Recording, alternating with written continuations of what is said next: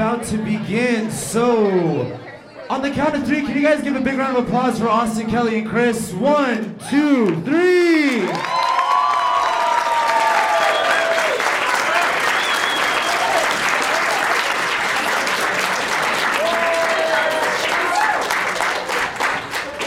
All right. Hello, everyone. Uh, my name is Chris Brennan, and this is episode 208 of the Astrology Podcast.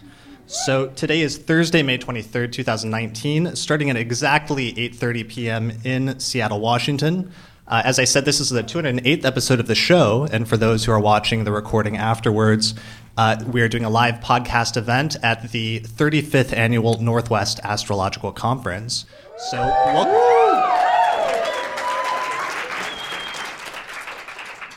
So, we're recording this podcast in front of an audience of astrologers live, and this is our second time doing a live event. We actually did our first one at the United Astrology Conference in May of last year, and we had such a good time, and it was so much fun that we decided to do it again this time at NORWAC.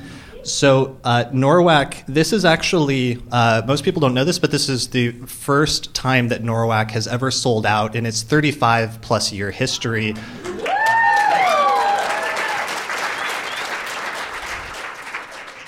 So, and part of that, I think, demonstrates that's like a really um, physical and tangible manifestation of the sudden rise in popularity of astrology over the course of the past year or two. Uh, that so many like newspapers and magazines and blogs have been reporting on. But I think this is one of the first times where you can actually point to something really tangibly and say astrology really is getting more popular for some reason at this point in time. So. Uh, what are we do? What are we doing here? We're going to do a Q&A tonight where we've accepted a bunch of questions that have been sent in by listeners over the course of the past few weeks uh, through the podcast website, through YouTube, through Twitter, through Instagram, and a bunch of different places. And we're going to be answering some listener questions and trying to have some interesting discussions about what's really happening in the community at this point in time. Uh, so joining me today uh, are my two co-hosts, uh, Kelly Surtees and Austin Coppock.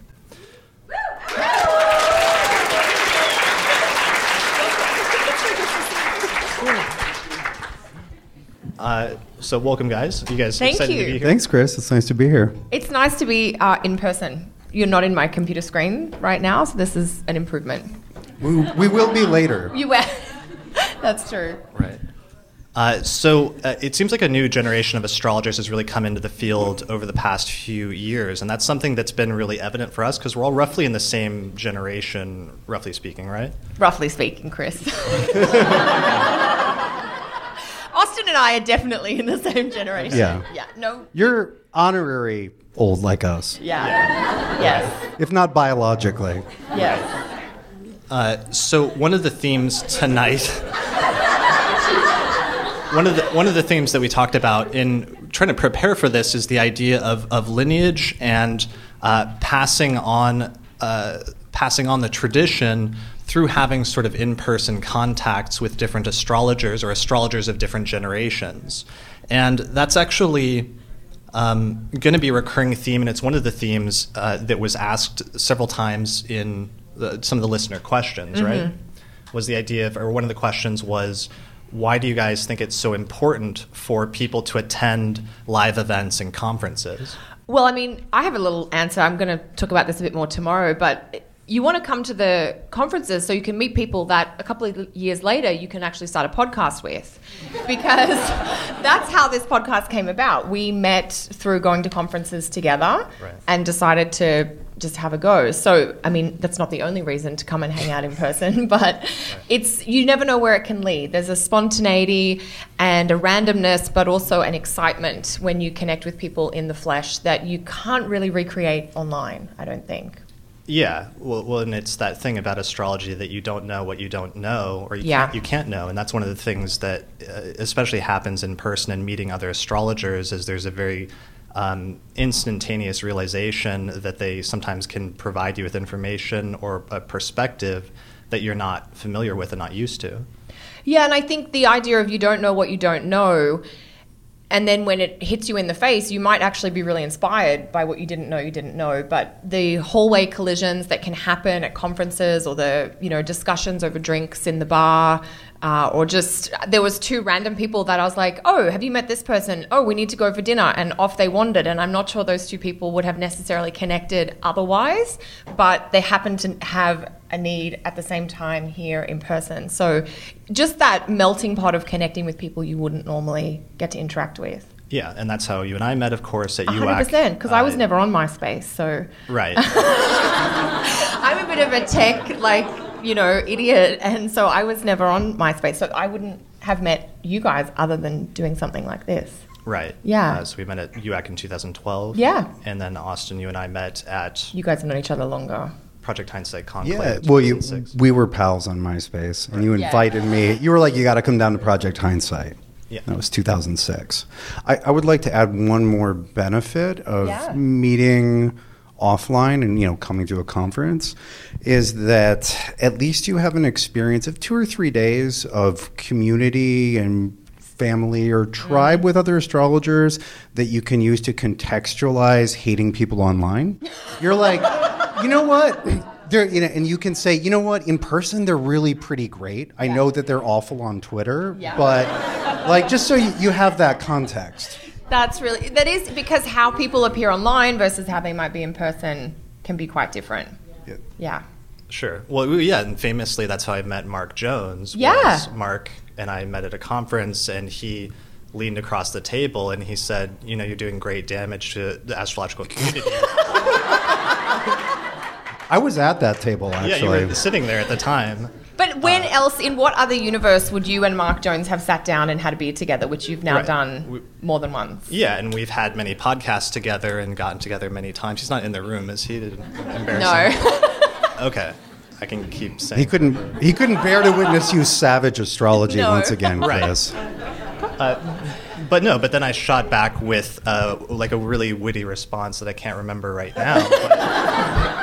I impressed him that I was more thoughtful in what I was doing with my astrology and was at least making the attempt to be ethical and conscientious about it than he assumed from never Yeah. having met me in person. And that exchange then built up like a, a you know mutual respect between the two of us, so that even if we don't have the same type of astrology, the same approach, or even if we disagree, meeting in person that one time created a sort of friendship and a level of respect that wouldn't have existed otherwise. yeah, the professional respect, courtesy, and then, I mean, yeah, and then you guys have had late night chats. Right. which would just never have happened online because online you tend to seek out what you like or what you know. You tend to go looking for something specifically that you, you want to find out about, and yeah, that's one of the beauty. So the Chris Jones, the Chris Brennan, Mark Jones story, is a good in person. Yeah. And then the, I love the origin story of our podcast, which is definitely an in person conference thing. Of meeting at UAC and then starting the forecast episode. Yeah. Yeah. Yeah. Uh, where we came home from a NORWAC and just said, let's. We literally started the month after NORWAC 2013. Yeah. We are like, this sounds like a good idea. Or no, 2015, I think. I beg your pardon. And we tried it. Apparently, a few people were interested. Sure. Um, this is actually actually a good question. How many people in the audience is Yeah. this your first time attending a conference ever? Wow. Wow. All right. Awesome. Well, that's really heartening and really exciting uh, because for one of the things we talked about is for, for several years we there was always this question of like when are the younger generations of astrologers or where are the newer mm-hmm. astrologers and when are they going to show up into the community? And I think we can definitely say finally that they've arrived. Um, and there's a Yes. real there's a real sort of palpable sense of one generation of astrologers coming into the community at this time with some of the Pluto and Scorpio and Pluto in Sag, Sag, generation, yeah. uh, which is weird to say. Yes. Uh, yeah, when you when you remember people's birthdays as transits, Right. You're like, oh yeah, I remember when that hit that opposed my moon, right? Like that's you were not born yet, Right. Right? Yeah. I, when you remember what you had lunch one day and that's somebody's birth chart. yes. Yeah. Yeah. Uh, so th- there's that piece of it and seeing that, but there's also uh, this real sense that there's we're also in the process slowly and sometimes more rapidly than we would like uh, losing a generation of astrologers as some major figures in the community have passed away recently. So one of them was Donna Van Toen, who Yeah. organized the Soda, Soda Astrology Conference. Yeah. Uh, we've also uh, Robert Schmidt, who is one of the leaders of the Translation Project and the sort of movement to revive traditional astrology, also passed away in the past year.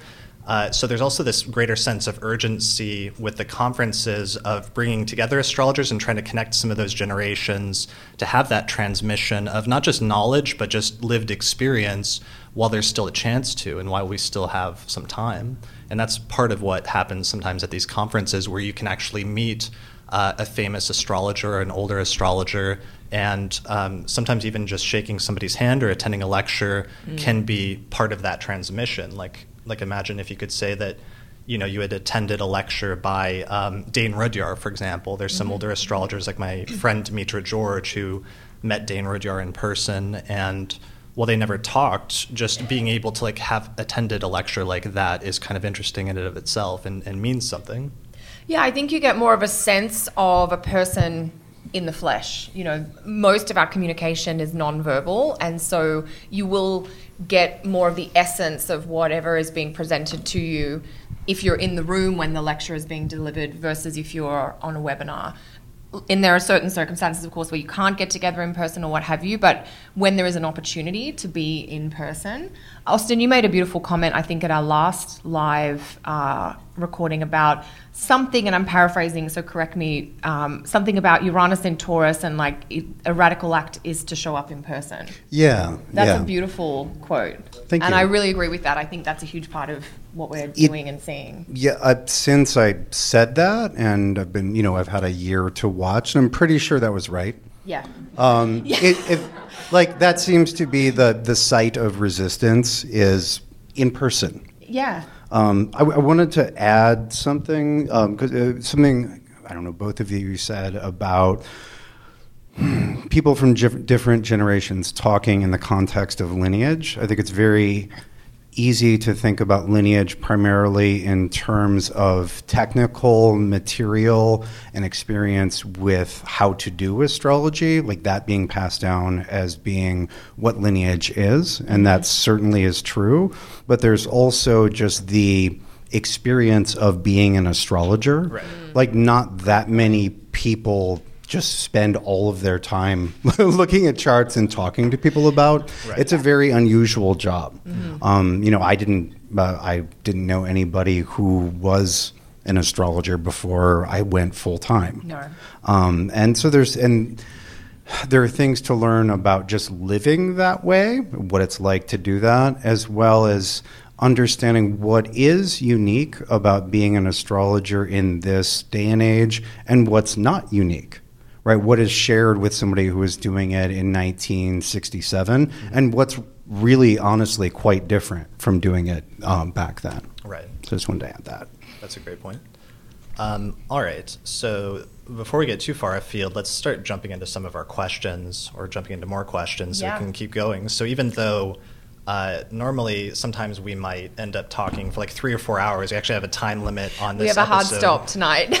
So we're going to try to get through about 15 questions. We've had to summarize some of them because some of them were great uh, questions, but they were kind of long or kind That's of true. Uh, lengthy. So we did shorten and there were some, some questions we were able to put together because they were on similar topics. Yeah, exactly. Yeah. Okay. So the first one was kind of a series of a few questions that people had, and it has to do with this debate that's happening, or at least discussions that are happening in the astrological community right now about who is an astrologer and who qualifies as an astrologer. Uh, so one of the questions came in from Twitter um, at Alkite. They said, "How do you define different levels of knowledge slash competency in engaging with astrology, like astrologers versus astrology students versus astrology enthusiasts?" Um, yeah, so that's our that's one of our first major questions Yeah. is how do we define an astrologer and how do you distinguish somebody who is a like let's say a professional astrologer versus just a student or an enthusiast? And can you?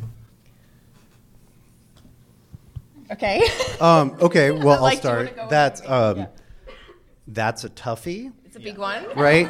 Um, and uh, it's it's tough because I'm uh, okay. So I'll just start. One of the ways that I was thinking about this is if we, if we take a profession that is less rare and mysterious, like a chemist, um, somebody who has a PhD in chemistry, who does chemistry regularly, is definitely a chemist.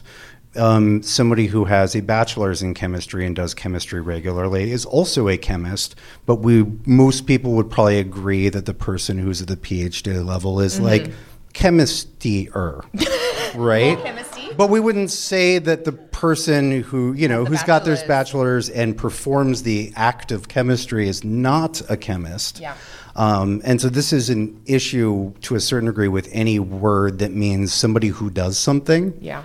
Um, and so there are differentiations to make, but it's hard to, you know, it's like who owns that one word, like the, you know, who's an astrologer. Um, I think there's a big difference between somebody who does that every day and has done that for 30 years Yeah. versus like somebody who's kind of gotten into it over the last year. Yeah. Right? You know, they might both be doing astrology, but there is a, there is a difference. There's a huge difference. There's a difference. I know one of the delicate components of discussing this question about who might be an astrology student versus who might be an astrology enthusiast and who might be an actual astrologer uh, is that, you know, the time factor. You know, do you have to notch up a certain amount of years? And I don't know that that's necessarily the answer that, you know, you have to study for five years because they're studying for five years and then they're studying for five years. So there's there there is a time component, but there's also a quality component in terms of an astrology enthusiast could be someone who's watching some videos on YouTube or following some channels on Instagram and wants a little more than their horoscope, but maybe not a lot more. And then there could be, you know, an astrology student who might be taking a set training program with a particular astrologer, almost like a mentorship, but not quite. It could be like a dedicated style program. And that person may be really interested in pursuing work as an astrologer. Um, but the other thing, you know, it- that comes to my mind when thinking about this, to your point about chemists, when I was doing my counseling training, and, and what is very common in the counseling field is you do your formal study, so you would be a counseling student, and then you have a period where you're very closely supervised, where you are actually doing counseling in the field, where you are working with real life clients and real life problems, but you're very closely supervised by a much more senior practitioner. And you have to do a certain amount of these supervision hours before they will unleash you, if you like, onto the unsuspecting public. And we don't have necessarily anything built like that into astrology, especially if we're talking about astrology from a consulting perspective. And I know that there are a number of other ways to use astrology. You might be a research astrologer or more of a magical practitioner astrologer. But there is a transition period between learning the theory, practicing it, and then feeling or having or developing some level of competency. And of course, there's a different level of competency between someone who's just finished their supervision versus the person who was actually doing the supervision, who's presumably got more experience, whether that's more years or just a greater number of clients or training under their belt. So it's very nuanced, but it is an important conversation to have because we do have so many more people coming into our field right now. Right. Uh, yeah, and I always get nervous when people start trying to make hard distinctions about who's not an astrologer, saying that somebody's not an astrologer because the certification is so, so all over the place in the astrological community that that's not uh, like a sufficient litmus test for who's an astrologer because many of the most famous and influential astrologers in the 20th century have no certification at all whatsoever and nobody would question their expertise in the field. Um, similarly, though, there's also people that have been studying astrology on a, a low level for many decades, but still may not be really um, experts in a particular area or may never have made the jump to being professional full time astrologers. Whereas there's other astrologers that have mainly only been doing it for a relatively short span of time, but due to dedication and genuine interest and maybe even some sort of inherent aptitude, could be even better at it or, or more um, impressive in what they're able to do with clients, even than somebody that's been studying for 30 years. And that's one of the things that makes me nervous about uh, sort of critiques of people that have only been doing it for a relatively short span of time. Yeah, there's a bunch of stuff there. One thing that occurred to me while both of y'all were talking was um, so uh, one criteria that's being uh, that's implied by a lot of what's being said is not just length of time but depth of immersion and then from there where my mind went was Uh, for some people, um, I would include myself in this. Um, astrology is a way of exploring reality itself, and, um, and an absolutely key framework for under, understanding experience and life. And so, when somebody experiences and treats astrology as as as their way, that there's a depth there um, that you know deserves a nod or I don't know a word. And I'm not sure if you know we could say that that's a capital A astrologer or we could use a different word, but that's also a different thing. You know, if it's your thing, right, and that it's uh, sort of crucial and mixed into the concrete um, by you know with which you build your reality. That's you know that's a thing and that's worth noting it's different than like someone who said who thinks who's like yeah astrology is super helpful i love getting astrology's point of view on something mm-hmm. like for timing when to open my business or throw a party or wherever yeah. when there's nothing wrong with that but those are different types those are different relationships to astrology yeah so you're kind of saying austin that the more immersed in it the more connected to the subject matter and the material a person is going to be and they're deeper their understanding perhaps? Um, hopefully. Yeah. No i agree wholeheartedly wholeheartedly. Well, it's just it's just a parameter that struck me as relevant. Mm.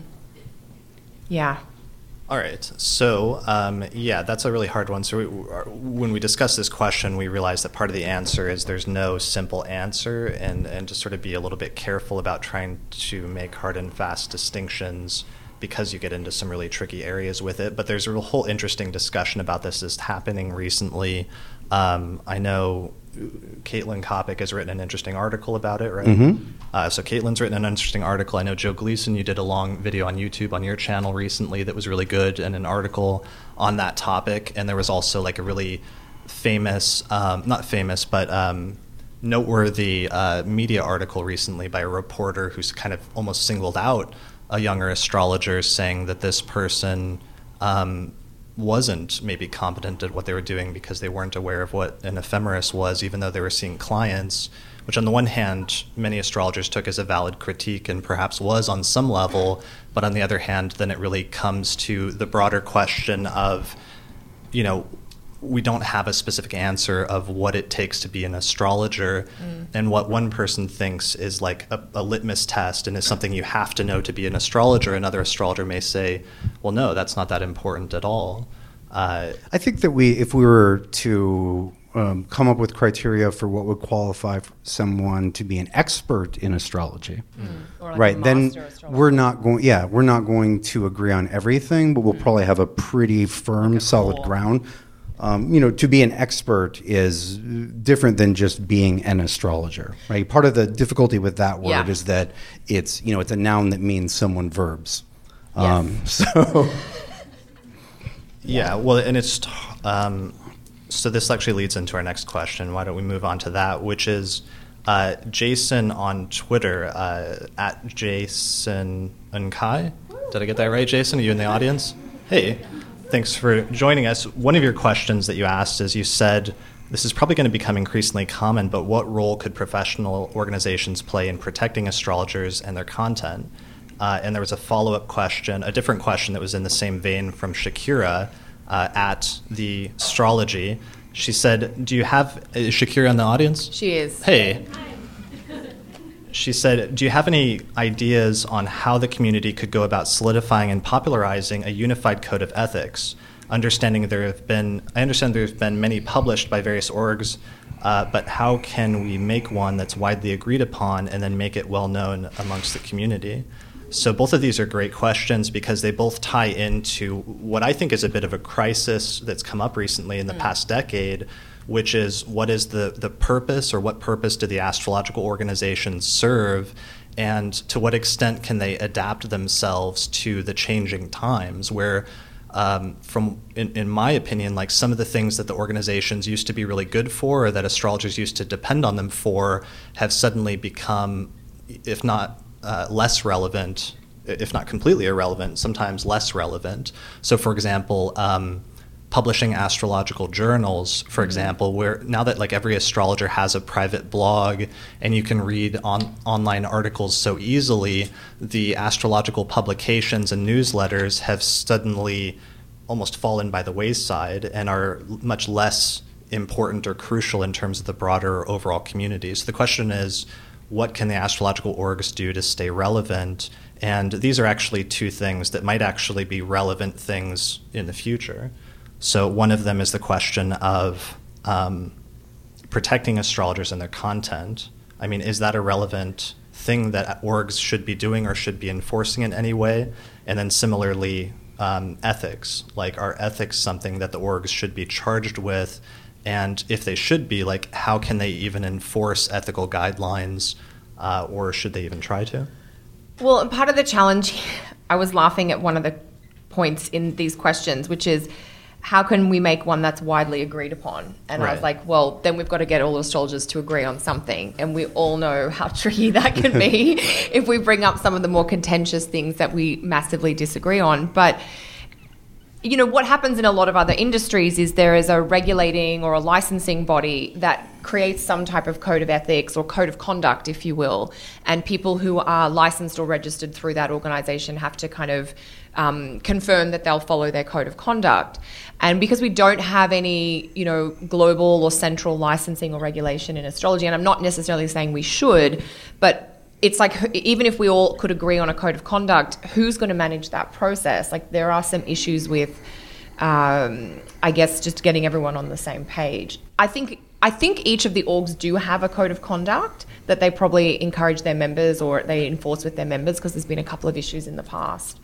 uh, with that. But yeah, it's that that some of the issues with this are trying to get everyone to agree on something, and I.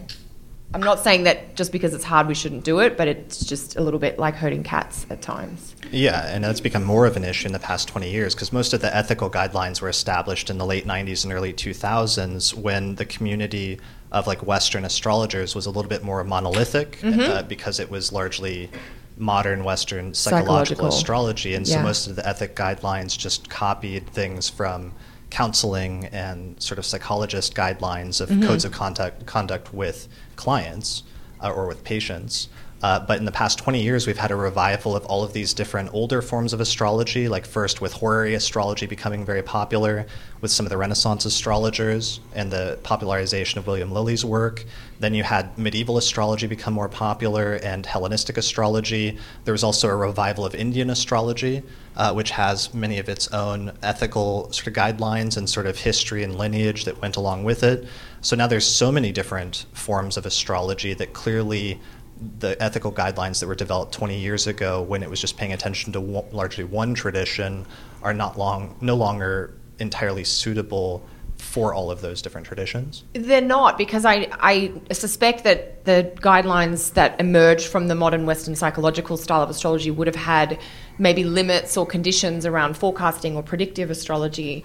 But some of the other forms of astrology that have become more popular, horary for instance, are quite explicitly predictive or about you know identifying certain outcomes. So there's Right. a, a clash right there, even though you know they're not doing a bad thing by doing a horary astrologer session, but it would technically be against one particular style's code of conduct. Right, and so you, you, you have to you, you have to ask what a, what is uh, what am I doing, and then what is the ethical way to do that? That's a beautiful There's an way. ethical and unethical way to do horary, Of course. which is going to be very different than using astrology to assist psychotherapeutic work, um, which is going to be very different from ethical electional work right? Like uh, the idea that we could have um, a code of conduct that would cover uh, depth psychology practice um, and use those same guidelines for someone whose primary work is doing elections for a real estate company. Yeah. Like those are really different. and the ethical different. versions of those is going to look really different. Different, yeah. And so, I mean, I think we can.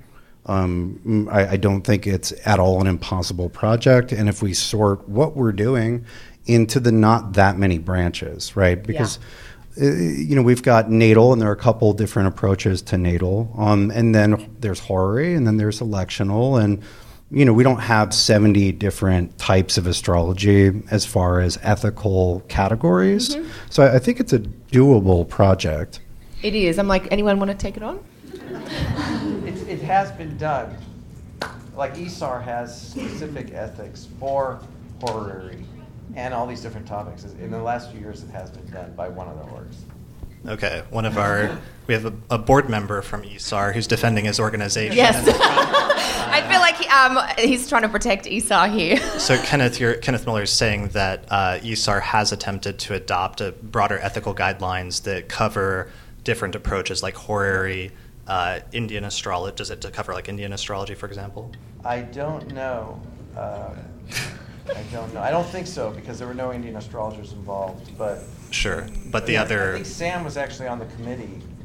Reynolds, who's going to be here this weekend. But it does have. They really tried to cover all the traditional stuff and wrestle with those different. Um, the ethics Yeah. of those different styles.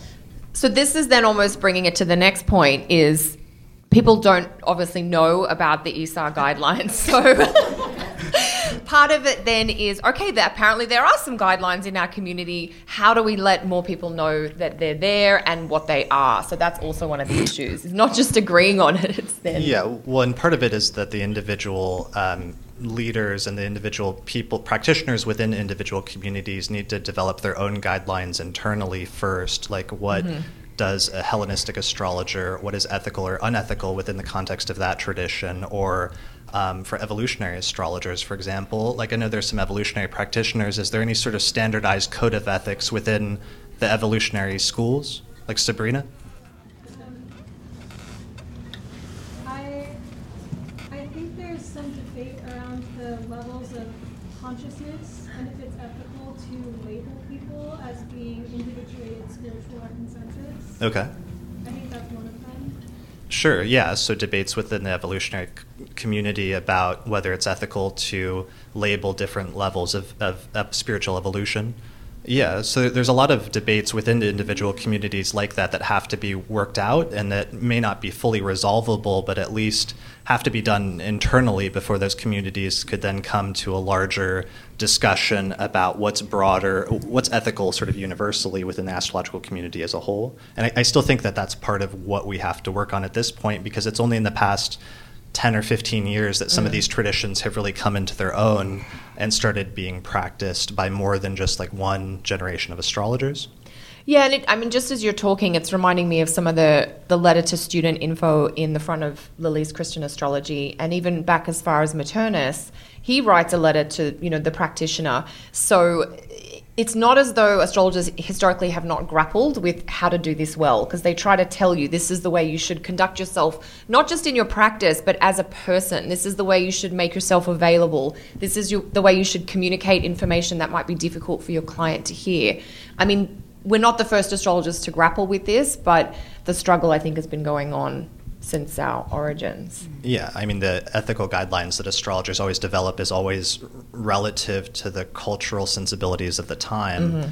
And that's some, so, like Firmicus Maternus says, it's not ethical to read the chart of the emperor, for example. Yeah. Because it will get you killed. Right. Yeah. Yeah, and Lilly talks about, you know, let them know their hard fate by degrees kind of thing. Like kind of let them down easy when you have to give them an answer. Yeah. They don't want But he's like you still have to be honest, but and but that's a, con- a cultural and a contextual thing. Well, and that's a genuine de- potential debate. Yeah. With, like, for example, Indian astrologers tend to be much more stark in their delineations, and that's something that culturally, at least, that's just how Indian astrology is for the most part. Whereas sometimes when that's imported into a Western context, it looks overly harsh, or sometimes people can make accusations of being unethical Yeah. uh, and questions about whether that's there's like a universal truth to that or whether there's a sort of relativism culturally that you can't like impress on on the practice of astrology in different cultures. Well, there's certainly uh, expectations of the person who booked the reading. Mhm. You know, there are a lot of um, people. Uh, you know, if I book a reading with a certain astrologer, I might go to them because I want them to just tell me what they think is most likely to happen at a given point in time, and I would like the hard facts, and then we can work. I'll, I'll work from there, right? Um, but if, if uh, there are certain practitioners where that's not what I would expect at all, and I think mm, part of that, part of, I mean, that's a mismatch primarily, I think, of clients' expectations with what service a person offers. Um, and so that's, you know, maybe a thing about just being really clear about here's what I do, or here's the range of things that I do. Tell me what you want to do, and we'll do that. Yeah. And Right. that almost puts the onus back on the individual astrologers to a certain extent to be really clear about communicating what they're offering and what they will and won't do, basically. Right. Like if you show up, you know, if you're like, I, you know, I came here for to discuss my soul's evolution, and the astrologer is like, okay, so I've got some great dates for you over the next three months. Yeah. To like, you know, To really, house right? To to really, special. really auspicious times, Yeah. right? And there's nothing wrong with Yeah. that. It's just like not a good match. Not a good match at all. Sure. So uh, yeah, so individual communities developing their own ethical guidelines, but then also interact, starting to interact with each other in respectful or as respectful fashion as you can. That's really the most difficult part, I think, that historically astrologers have already run into in the 90s and 2000s, which is when different traditions that have wildly different approaches start interacting. They often see each other as practicing astrology in a way that's unethical from their individual subjective standpoints. And the, pro- the the danger is that oftentimes when those debates happen, one side or both sides will ele- immediately leap to labeling the other um, side as like doing uh, harm to their clients or, or almost being evil in some sense, and resisting the tendency to do that when you start interacting with different traditions, uh, because it's not like even if you think that, like still just being able to to Just keep it to yourself. We don't have to say everything we think.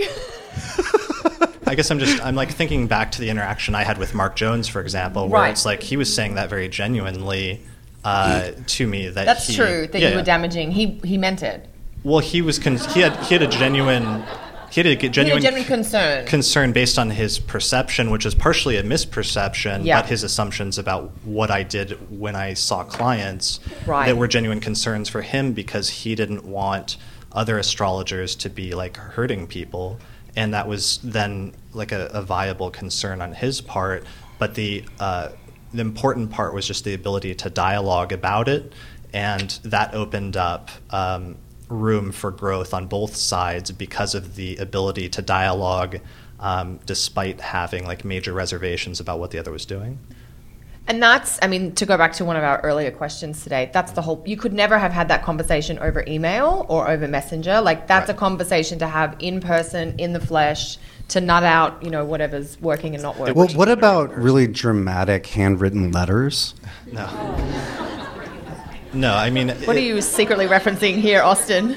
No, I'm just imagining what medium. It definitely wouldn't have worked in email or over social media, but I, I think maybe like a handwritten letter? late 19th century That's what era. I'm like, yeah, how did, like when Freud and Jung were going back and forth about arguing, they did that through letters. Right. Yeah. Uh, no, it's it's so easy to just flame each other on like a forum or t- over Twitter or Like Facebook Twitter? or Yeah.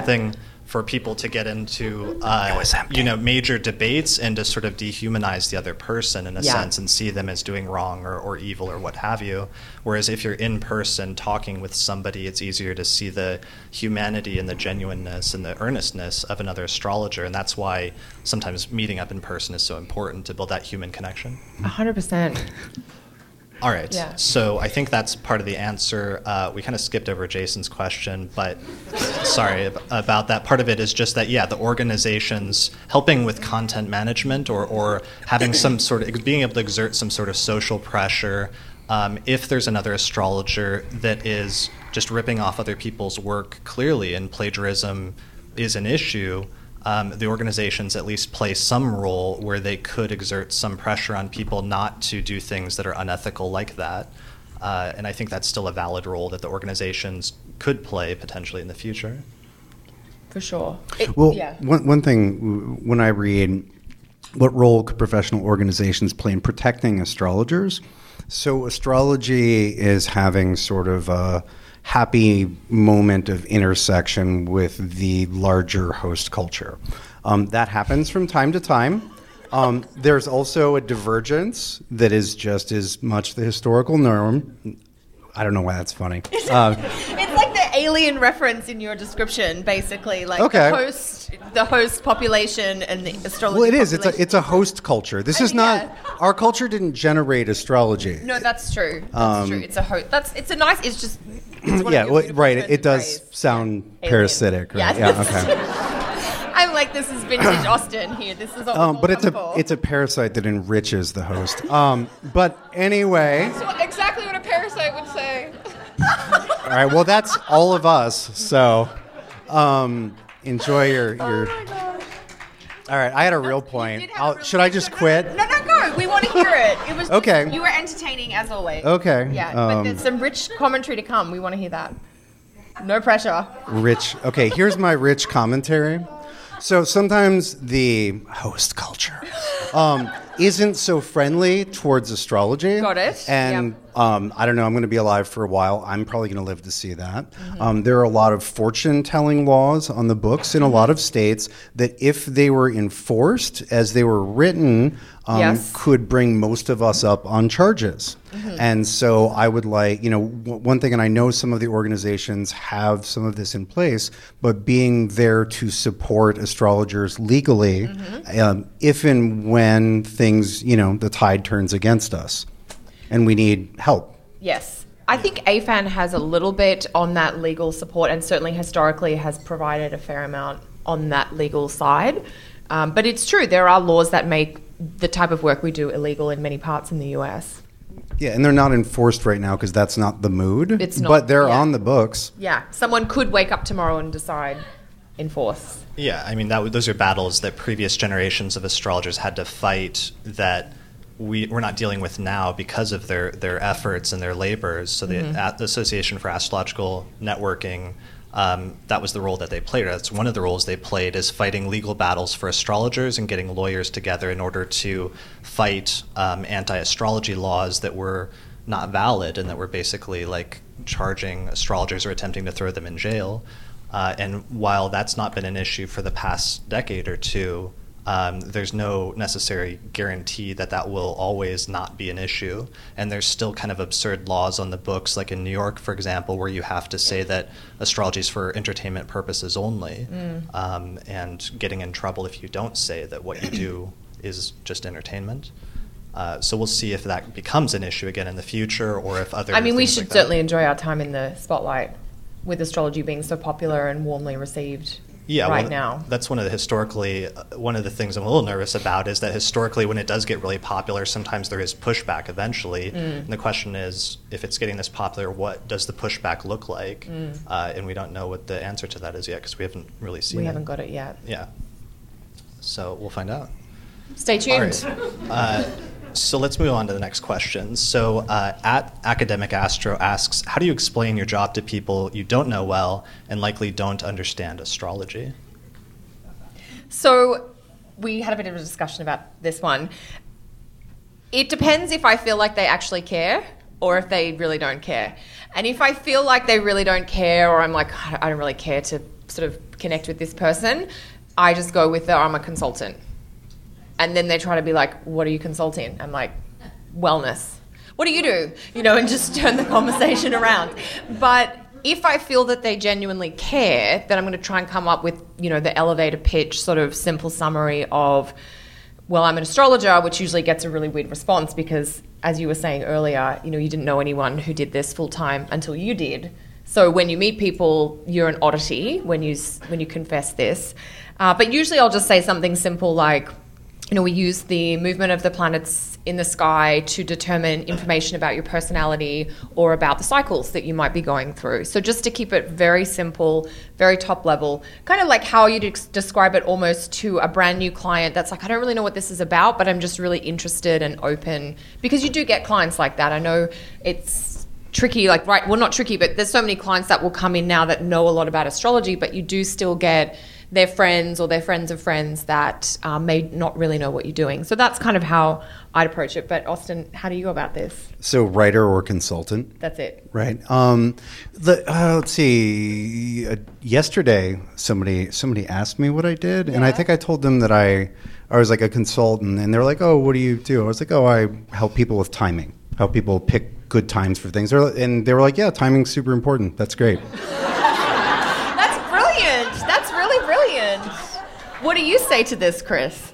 Uh, I mean, for years I would avoid it and I would just say it because when you're an astrologer, one of the nice things is you have to wear so many different hats Yeah. that you have to learn things like web design or like uh, shooting video or doing a podcast Yeah. or uh, what have you. There's so many things that you could refer to which are genuinely part of what you do, but are sort of uh, not your actual primary Thing. thing. Uh, so for many years, I would just say something like that, like I do a podcast or a blog or something, and they would just be like, okay, that's not very interesting, and then uh, sort of ignore me. So you, would you would use the radar. podcaster as your kind of brush off answer. Yeah, but Yeah. Um, in more recent years, I've sort of gotten more comfortable and started to feel like it's more important to just say I'm an astrologer Mm-hmm. uh, because I think that's one of the only ways that we're going to change the culture is by more astrologers, regardless of what their, their background or their comfort level is, with acknowledging that and some of the the blowback. Because part of the reason that you guys don't say that, Of course. I don't. You don't want to deal with the blowback at the moment. You- I, I just don't want to deal with like trying giving an hour long lecture. Being like, or when somebody then tries to challenge you on it, it's like I don't really care to defend what I do to you. I, I mean, you said you're a banker. I didn't want to fight you on the fact that you're a banker right. or whatever they said they did. Yeah. Yeah, or like explaining how finance works. Yep. Because like nobody knows what it. Like if nobody knew you were a banker, like, "What's that?" And you're like, "Okay, that?" so Yeah. Here's the structure of lending institutions, and you know you have to explain lending with interest, and they might think that seems ethically weird. And you're like, "Well, you know, I didn't design it, but you know." Yeah, I didn't design the subprime mortgages. I just sold them. Or So, Chris, do, have you do, have you ever gone with writer as the like quick version? Yeah, I think that's yeah, a good I've one said for like you. blogger. Okay, Blogger, well, yeah. okay. So when I've said writer, they're like, okay, what have you written? What do you have I write? read anything? Have you gotten that? Have you read it? What? Yeah, if you're like, I write books. You've They're written like, a book? It's like, yeah, what books have you read? That, what have you written? Have you I- been in that situation? Have you had to explain what book or I've books? said I, I wrote a book on ancient astronomy. Uh, You say astronomy. Wow. Well, sometimes the pro- one of the problems is sometimes even when I say I wrote a book No, on this ancient, does happen. ancient Yeah. astrology, they think you mean astronomy. Correct. So it almost doesn't matter. But That happens all the time, actually. And like the customs guys at the airport, oh, you do astrology? So that's like telescopes and astronomy. I'm like, sure, just let me into the country or whatever it happens to be. yeah. But so have you had that, Austin? Like, Yeah. what have you written and how do you respond? well, so I. With pe- sometimes people are really interested when I don't want them to be. Of course. And so I try to give the most boring. Po- I have this. I have like a stock, super boring description of Thirty Six Faces. What? What's Where- the boring description of this? Well, I just start fascinating telling them about an old, in like a defunct calendrical system that was used by the Egyptians and was preserved in various texts, but not used as a calendar. But it was preserved with images. Blah, and I just go on. So I was say you would lose people after calendrical system. Right. That's the, That's what this is That's the designed point. to do. This is when I don't want them to look it up because I don't want to talk to them. Oh my god, that's brilliant. yeah, but so so we've all avoided that question in different ways for different reasons. But I We're think- in good company because I know Steven Forrest has avoided this question over the years too. Yeah, I think it's though it's something astrologers, despite it being un- uncomfortable, need to start pushing themselves to do more because the only way that the astrologers commonly complain about like the perception of astrology in culture and not being taken seriously or not being seen as a legitimate career field, but the only way to change that is by more uh, people just putting themselves out there and saying, I'm an astrologer and that's my primary profession. And you might get some pushback on that, and it might be awkward or uncomfortable, but um, it might be necessary in order to start changing perceptions about what astrology is and what it is that we do.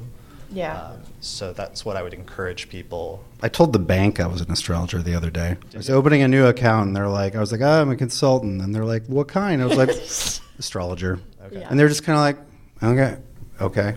Yeah. yeah. Yeah, I mean, and I did that on like a rent application recently, and I was actually terrified because I thought they might reject Decline. it just Yeah. because of that reason. But I still did it partially just because of that underlying sort of idea or conviction that it's important to start doing more often, regardless of the consequences. Yeah, I That's a figured really the bank point, would be Chris. excited to host my money either way. Right. Right. Like I mean, they're I, not really I'm pretty sure the banks don't care where the money comes from. They do. well, to some degree. I mean, that's true. I'm like, There- I there didn't are think limits. about the under the table business. Right. All right, so let's So, move on. So yes. the next question was by Drew Levanti. You're here, right, Drew? Hey. Hey, Thanks Drew. for joining us. Uh, Drew asks, how would you advise students of traditional astrology who are interested in making content? What kinds of making have been part of your growth as astrologers? And then this is there's a sub question from another astrologer, Melanie Gurley. Are you here, Melanie? Hey, in the back. There she is. Hey. Of the Beautiful Astrology podcast, which I'd recommend checking out. It's and that's the name. I'm just call it, not calling it Beautiful Astrology. That's okay. Uh, Oh, it's called the the Beautiful Astrology the Podcast. Okay, I I thought you were being descriptive. no, no, no. Like that's an unusual adjective for Chris to use. Usually, I have like the flowers part. So, Melanie asks, Yes. uh, what was the single most effective thing you did to gain enough clients to be self-employed, and how do you see this reflected in your chart? So that's a that's a good question because it's like a broader question, but it also ties into Drew's, which is one of the things that I think we all did successfully is at some point we made the transition to doing astrology full time, mm-hmm. and we were able to be successful doing that. And so we always want to try to help and try to encourage other astrologers who are interested in making that transition and give them as much advice and encouragement as possible. So what what was like the one thing is was there one thing or the most effective thing that you did in order to make that transition and, and start seeing more clients Yeah, it's hard to sort of pick one specific thing. Sorry to give you a not direct answer because it's a it's a lot of hard work over an extended period of time. Um, in terms of getting enough clients. Um, like where do they come from? I would offer discount rates in the, like i'm trying to think, because in the beginning it was like how can i connect with people? Because i knew the best form of marketing would be a happy client. So the goal was to how can i get some clients in the beginning? So offering you know reduced rates or promo specials you know end of year things or birthday discounts. One of the things I found really effective in the beginning to get my name out as an astrologer was to go into esoteric bookstores when they were actually in you know the flesh rather than just online and just give free talks or talks that were very affordable so that you could get in front of a group of it only had to be 10 or 20 people to let them know that you weren't a crazy person that you were doing this weird thing but you had a level of groundedness or solidness about you. Uh, so that was one of the things in terms of getting clients. Um, but I, I know in the first few years of my business, I was still working as a massage therapist. So I was kind of having clients for two different services um, because client massage clients would come more often, once a month or once every couple of weeks. One of the downsides of, or the challenges in terms of why it takes a while to build an astrology client practice is your repeat business tends to be annually.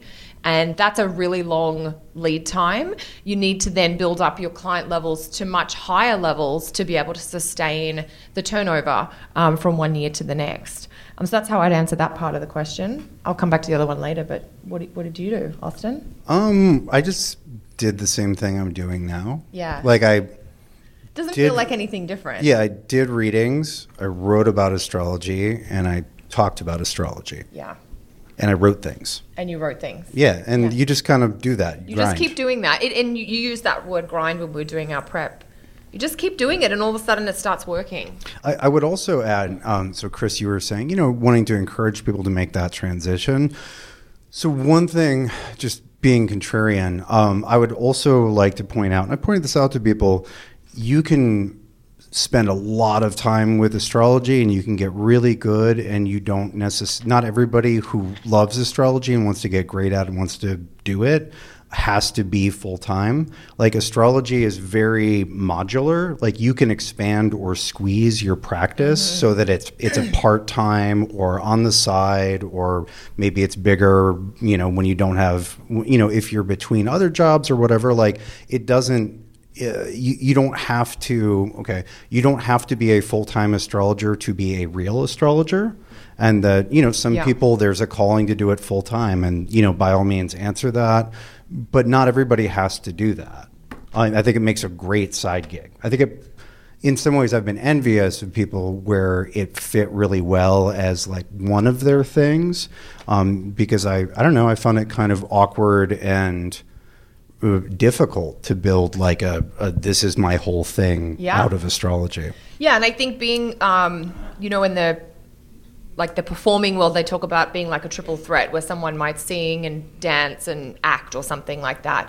And I think to be successful with astrology in terms of making a living, you do have to have multiple income sources. So if you're talking about astrology, presumably you're teaching it, or maybe you're running a podcast of some kind or a YouTube channel, but you, you could be writing about astrology too. And I did a lot of writing of horoscope columns in magazines in the early part of my career uh, because that was a paycheck. That was a way to get started. And I don't know that it necessarily got me a lot of clients, but I was getting paid to do astrology. So I was just happy, basically, at that point. Um, so it's having that multi multi pronged approach, I guess. Yeah, and I would just say for anybody that does want to make it their full time thing, either in the short term or the long term, just to pick some platform or some way of generating content and sharing either your, your research, if you're a student in, of astrology, or your observations or your work, and just doing it um, consistently, like generating things consistently, like picking something and then just keep focusing on that one thing. Everybody that's been successful that I've seen um, has been so because they kept doing whatever they were doing consistently for a long enough span of time that eventually it took off. And I've seen astrologers do that with writing books. Um, so, like my friend Ben Dykes, for example, he started with admittedly a rather large book, which is a translation of Guido Bonatti, the 12th century astrologer Guido Bonatti. But that book came out in like 2005 or 2006, and now it's 2019, and he has like two dozen books under his belt. And that publishing books, I th- believe, is, is his primary source of income. Uh, there's other astrologers who I've seen them start a blog, and just through writing one post a week consistently, it built up over the years till eventually they had enough clients to become full time. Uh, you know, there's other astrologers that are doing the same thing on YouTube right now or on Twitter even. Uh, and for myself, obviously, doing the podcast, I started the podcast in 2012 and was putting out episodes sporadically, but I sort of kept at it. And now it's, you know, we just passed episode 200 recently, and we're doing this like live podcast event at NORWAC just because it was something that initially was like a blow off thing, but I just kept doing it, and eventually it sort of gained a life on its own. And I think to some extent, both of you in, in generating content on astrology, that's something that you did as well as you kept doing it consistently, right? Yeah, that's a really co- core point. Is you just have to keep doing it. Even you have to. I mean, one of my sort of points for this question is you have to keep going beyond the point that it becomes hard or difficult. You have to move through the frustration and that fear of I'm not getting the results I wanted in the time frame I wanted, and you just have to keep showing up and keep doing it anyway. The blogging and the consistency is really important, and sometimes it's like you just outlast all the people that come up and and then pop down. The, the consistency is really key. Yeah, because sometimes it can take a year or two of not seeing any results and not seeing growth, or, or a few years. Yeah. And then one day, f- due to luck or circumstances, sometimes that can change, and and one of your posts goes viral for some really stupid reason, and then suddenly you have like thousands of people that are aware of your work rather than just like A few hundred. yeah, or like five. I mean, on the topic of like five, um, on the topic of content and making, I wanted to speak to that a little bit because we talk, you know, the idea of traditional astrology. I think there's a lot of really good content. The key with any content you make, there's a couple of points. One, you have to try and create content that solves a problem or provides a piece of insight for the people that are reading it. People don't necessarily want to learn, like your your general readers out in the public, they won't necessarily want to learn some really complex technique but if you can create if you can simplify something and show them how it will help them with the problem they're dealing with that's how you're going to get more engagement. Um, but i also think there's something here around um, the idea of if you're really interested in a topic you're allowed to write about things that you're interested in. It's not just about what you think the marketplace will go viral. If you have a passion for something, like I'm really interested in relationship astrology or whatever it happens to be, don't be afraid to specialize or to streamline around that interest that you have because that will really help. It'll help you act from an authentic place, which I do think is then going to help attract people to, you know, because you can't serve every client, you can't serve everyone who's interested in astrology. And in the beginning, you often take you know, whatever client will come your way. But as you get a little bit more established and confident, you start to realize that there are some, they call it like declining sales, where you're like, actually, I'm not the right person to work with you because this is the way I want to go about it, and you're really looking for that. But you can avoid that by just continuing to put out things that are really authentic to the practice or the techniques that are meaningful for you. Definitely. Absolutely. All right. Uh, so let's move on. Uh, so Oh, this is this is the fun question. this is the one you guys really liked, uh, or, or that you two really liked. So this is from at Luna Aquarius on Twitter. Is she in Is the room? Scarlett here? Oh, it's Oh, Scarlett. she's right here. Yeah, yeah. A fellow Australian, so I'm very excited to answer this question. But I know Austin's really excited to answer this question too. Well, I'm really excited about the Australians here. I want to take all of the uh, people visiting from Australia to the Outback Steakhouse, and and I, I and I and I want. We put plan in the works. Okay, excellent. And I just want to watch the server deal with everyone. Actual Australian accent. And I, if, if you if y'all can all order things that don't exist here by names that the server wouldn't recognize, and then be honestly upset because you Yeah. thought you were going to find a little bit of home at the Outback Yes. And I'd Steakhouse. be like, this isn't how we do it in Australia. One of those annoying uh, tourists. Potato Anyway. scallops. Nobody knows what we're talking about. Is that scallop potatoes? No, it's not scalloped potatoes. It's a round piece of potato that is deep fried in batter. So, like a gigantic chip, I guess. But you would get them after school when you're walking home and they're dripping and so at the fish and chip shop. Yeah, so we're really talking Australian now. yeah, so we'll order that. We'll have we're having a bit of a chin wag. Nobody knows what that means either. It's just a chit chat in Australian. But anyway, this is sorry. Okay, so Austin, what? Or Chris, do you have a funny story? Uh, so Scar- let's read her question. Yeah, I'll read the question. Oh, sorry. I'm just so excited for the funny stories. Uh, so Scarlett asks, I want to hear a fun astrology stories where the symbolism was ridiculously spot on.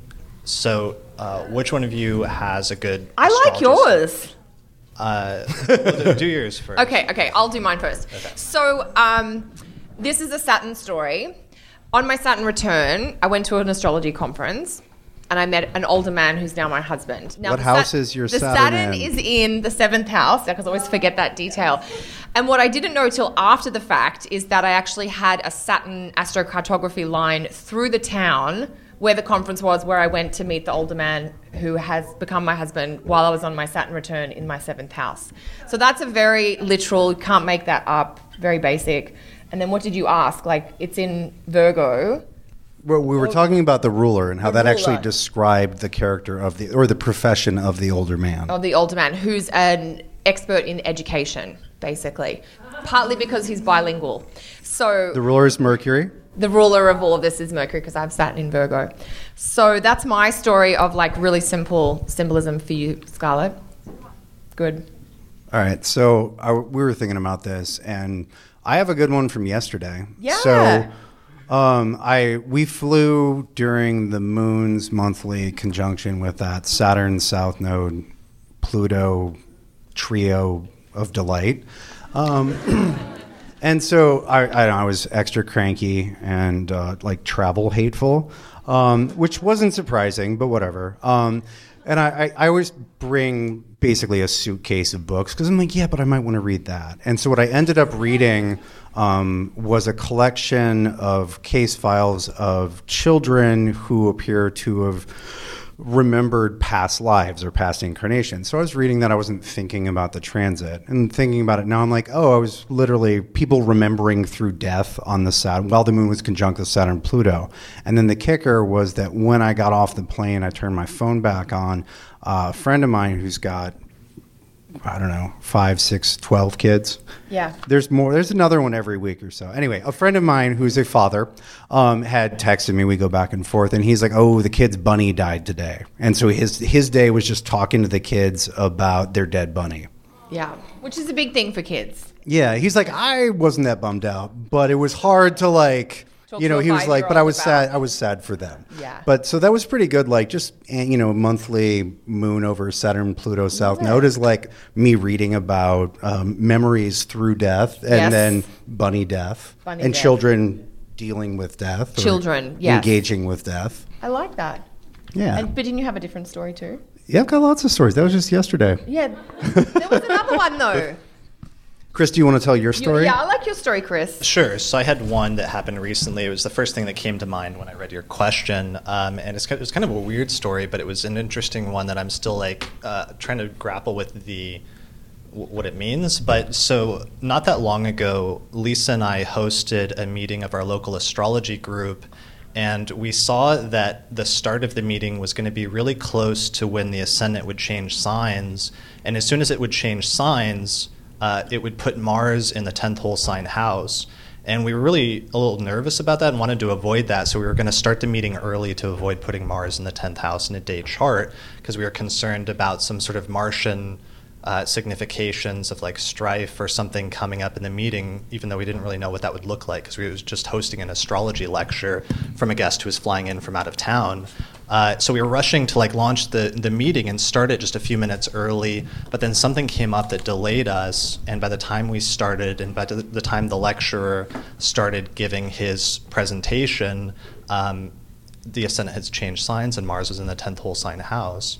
So we are like, uh, oh well, like you know, hopefully hope for the best. And at some point, about halfway through this guy's lecture, um, somebody in the audience who we'd never met before at the meeting started heckling the speaker and like really grilling him on this question that seemed a little bit weird and really antagonistic, and it almost derailed the entire lecture. And uh, Lisa, of course, like pulls out her phone and looks at the chart, and Mars had just hit the exact degree of the midheaven at that exact moment when the lecture was like interrupted by this really kind of aggressive and, and awkward question. And to me, that was like a great, very literal manifestation of astrology and that would actually be the end of the story. But then a week later, uh, we went out to there was uh, an astrologer who came through from out of town. Actually, I think he's in the audience. Cameron, there he is. Yeah, he came in uh, from out of town, and we went out to lunch about a week later, and we ordered our food, and we're talking with him and his girlfriend, and having a good time. And then our food starts being delivered and then we hear this voice that says, "Oh, it's you guys." And I turn and look, and it's the the astro- the person who started heckling our speaker a week ago turns out to be our waitress. Uh, and we say uh, hi, and we sort of talk with her a little bit and try to understand a little bit of where she was coming from. But then immediately afterwards, we both pull out our phones and look at it, and Mars was exactly on the midheaven once again. Uh, so. No, no, I, and I don't know. I'm still like trying to understand what the meaning of that was, but it was a really like weird sort of literal astrological correlation that probably has some like deeper significance of some sort.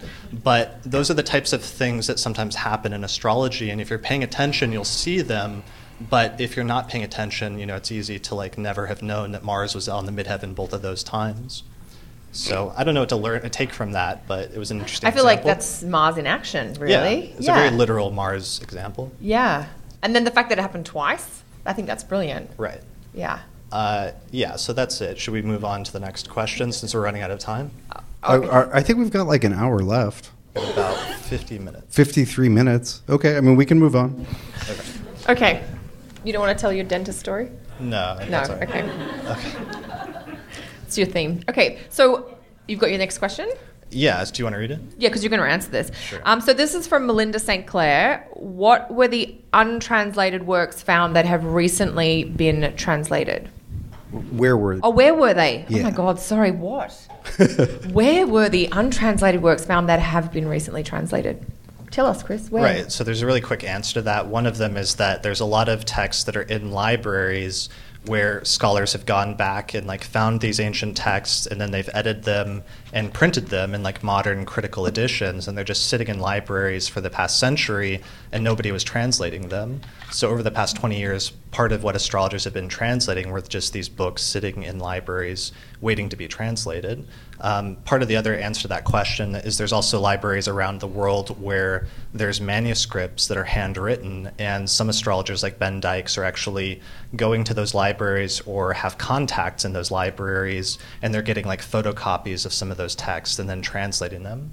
So they're basically just sitting in libraries and private collections around the world waiting to be translated, but you have to learn the ancient language first before they can be translated.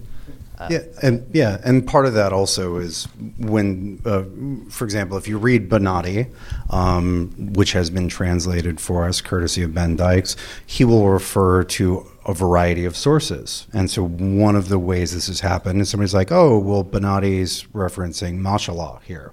And then if you're interested in investing, you're like, oh, is there a translation of Masha'allah? Oh, nobody's done that. And that's that's also part of how it happens. Of Yeah. course, they're they're found in those collections, but Yeah, but they're, they're there. People know they're there. They just haven't been all translated yet. Yeah, exactly. Yeah. Uh, all right, so that's the answer, the quick answer to that question. You guys really liked this question, right? Did you want to read it? The next question. Sure. Okay. Uh, so this is b- b- uh, from Leslie Cohen. Let's try not to stuff this one up via email. Can you clarify how it is determined which planet is separating or applying? There was there was more to this question, but this is basically the the gist of it in terms of movement with aspects. Do you want to answer? sure. Yeah. we both teach on this, so you probably have a beautiful Right. So, w- okay, it would be the the. Is this the- All right. so, um, I don't know why this is a, a hilarious interaction. Maybe it is. I don't know. Um, anyway, so we have aspects, and then we have an orb, right? So the trine is in an ideal world 120 degrees. Most trines are not ideal. It might be five off in one direction or another, or seven, or however long, or however far you allow. And so if the if the aspect would have been perfect you know, several days before, then oh, then it's departing or it's separating. The, the the aspect has already become perfect, and now it's decaying or it's moving on. Yeah. And if it's you know, let's say it's five, let's uh, let's say the moon is at four degrees Sagittarius and Jupiter is at 10 degrees Sagittarius, then that's an applying aspect because the moon is moving into conjunction with Jupiter. Because the moon always moves faster than Jupiter. Right. Yeah. And so if it's, you know, if in a given chart that aspect is going to be complete in the future after the chart, it's applying. Uh, and then if it already happened, but you still got some some love from whatever that angle is, um, that's separating. And, Yeah. th- and that's a, a sort of a fundamental piece of aspects that I think is sort of becoming part of the new curriculum, but wasn't it wasn't in any of the uh, it wasn't emphasized in any of the books that I had sort of growing up in astrology. I know I teach that, and you teach that, and Yeah. Chris, I know uh, you teach that as well. Um, but it didn't used to be standard for No. whatever reason. When I was taught astrology, I did not get taught in the modern Western applying and separating. I mean, I think the tricky thing with figuring out whether which planet is separating or applying, it's the faster moving planet will either be doing the separating or the applying. The challenge is to work out of the two planets in the aspect which one is faster at the time. And there's a general guideline, like the moon will always be faster than everything. Everything. Um, if you have a Venus, like a moon Venus aspect, normally the moon would be. Sorry, beg your pardon. Hang on. I need. We needed a different example.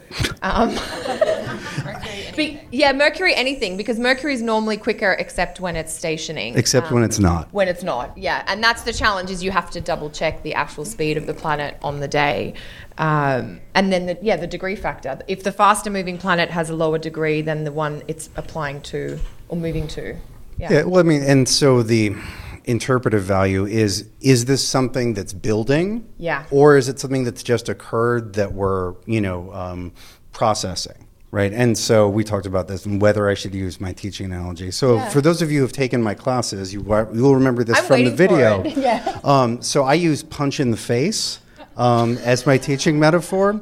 So an applying aspect is someone says, "I'm going to punch you in the face in five minutes," right? So you're like, "Oh shit!" Like, and you're thinking about it, and you know, you're like, "Oh, is this going to, you know, coming, right? How do I take this best? Right? Is this going to damage me?" like- And then the the aspect completing is you get punched in the face, Yeah. and then the separating aspect is, "Oh my, holy shit! I just got punched in the face," but. ice. But it's it's separating, right? And so now you have a chance to process that. You're like, wow, that was way worse than I thought. Or like, I think I'm going to be okay, or now I hate them, or now I'm going to punch them back. Right? But it's next, it's yeah. yeah. it's whatever's next, or Yeah. you know, it's the. I have also used the somewhat less martial analogy of mail, like the you know the Oh, the letter coming in the post. yeah, the letter's like, is the letter coming or um, is the letter been delivered? You see someone walking towards you to have an interaction, um, or are they walking away after an interaction? The focus of both things, uh, both situations, when it's in orb, is the event itself.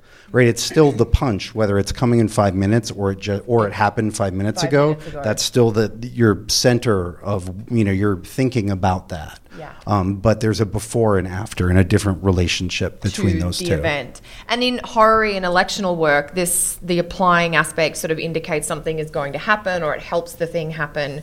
Um, horary and electional work, but if it's a separating aspect, it indicates something that's typically happened in the past, or we're dealing with this recent event that's just happened. Do you want to add anything, Chris? No, I think that's a pretty clear explanation of what applying and separating aspects is. Cool. Uh, or are. Yeah. Okay.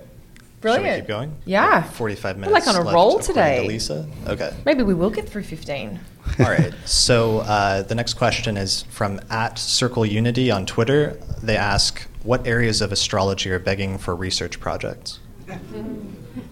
Well, I had one, which may not be super researchy, I'm not sure, but I would like to see more books written by consulting astrologers about the experience of being a consulting astrologer, almost like from inside the consulting room. If I had all this extra time, I would just sit down and write it myself. So maybe I'll do that in a few years. But I, I think, you know, we, we have a lot of books on beautiful techniques and historical approaches, but that idea of the lived application in the one on one astrologer client setting, I definitely love to read more, have more on that. And of course, that's again the therapy background in me coming through, where I know there are a lot of books in mainstream books from different types of psychotherapists, practitioners that write about client experiences or client case studies, not in a boring, dry way, but just in a like a teaching way, partly from technique, but partly from what is it like to be inside a person and explore that. And I'd love to see that in astrology more. What do you guys? What would you guys like to see more of? Mm, I can think of a lot of things, um, which again are probably just the things that I want to work on. Well, that's it's like personal, but people right. know. But let's what- see in yeah. general. I guess I would like to see more material from the Byzantine era because there's a lot of like jumping um, from the late Hellen or you know what is in astrology the Hellenistic period, but which is really ends with the fall of the Western Roman Empire, and then jumping to you know Baghdad 500 years later, uh, and then picking up the story there, and then you know jumping to Bonatti in uh, in Italy. Um, but the you know the o- only the western half of the of the Roman Empire fell, um, and there's um, there are a lot of uh, uh, there are a lot of astrological treatises and astromagical treatises from the Byzantine era that exist, and I feel like that's just like a nice that's a piece of the story um, that would be nice to have a lot of research done on. Yeah.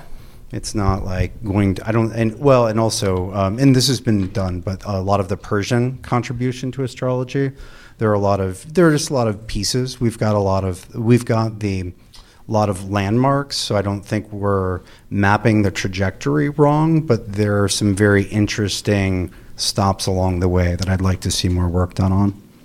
Yeah, and I think that's one of the biggest areas of research right now is uh, over the past 20 years, 20 years ago or 25 years ago, a lot of translation projects started because there were hardly any translations of astrological texts. But now, almost three decades later, there's dozens and dozens of translations, and the majority of the ancient traditions have been recovered at this point, and you can read most of them in translations. And now, a lot of the work that needs to be done is there needs to be more of an effort to study individual techniques and how they're used and defined in different astrological traditions mm. And comparisons between, you know, for example, the void of course moon, even though that has a very specific definition in modern times, there's at least three or four different definitions of it in other traditions over the past 2,000 years. And most astrologers don't know that because it hasn't been studied very much. So just defining some of those things, but then also uh, comparisons between astrological traditions and like astrologers getting together and getting like um, an evolutionary astrologer and a Hellenistic astrologer and having both of them delineate the same chart, or getting a you know a Renaissance astrologer and an Indian astrologer and having them delineate the same chart, because sometimes through comparisons like that you get a better sense of where each tradition is and how they approach things. So those are some of the most re- interesting research projects to me from my standpoint. Yeah, I think the comparative stuff is really rich. Yeah. And I also like the kind of longitudinal, like, let's take perfections and follow perfections around the world for 2,000 years. Right. Okay. I have a really boring idea of vacation. Well, we'd like to hear the results of that vacation when, right. once you get around to it. Uh, yeah. All right. Uh, so the next question, uh, again from Jason, actually, he says, I've read that horary was a traditional first entry for new astrologers. Uh, from a learning standpoint, does this make sense? Can learning to read horary help you with delineating a birth chart, or are the skill sets and orientations very different? You guys want to put some historical context? Uh, yeah, I don't think that's true. And the only people that say that are ho- people that, whose primary practice is horary astrology.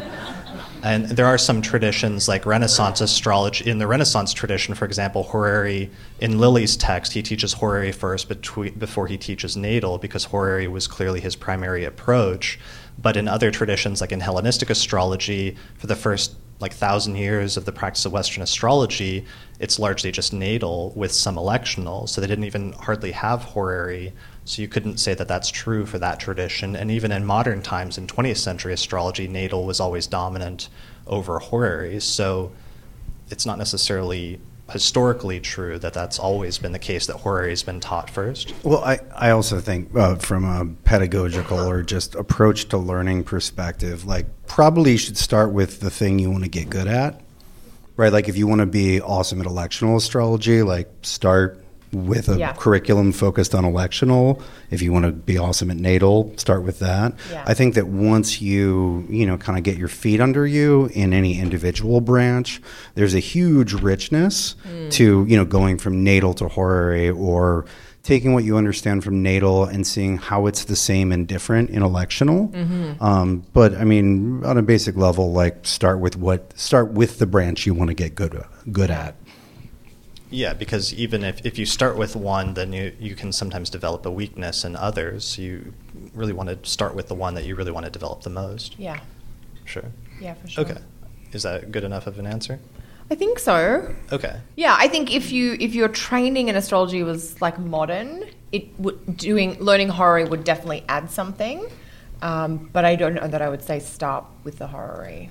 Well, and, and one of the points that should be made is that most of the techniques of Western astrology were originally developed in a natal context, and that would be my other primary argument from both a historical and a practical perspective is like the idea of houses, of the signs of the zodiac, the significations of the planets, um, and the other pieces of Western astrology were originally developed in a natal context. So it makes more sense to learn them in that context first, and then expand that to include horary and electional and medical or, or what have you. So that's interesting. I would agree with that statement, but I think that we can add, I, I would agree that the significations of the houses and all that um, were developed in and come out of a natal context.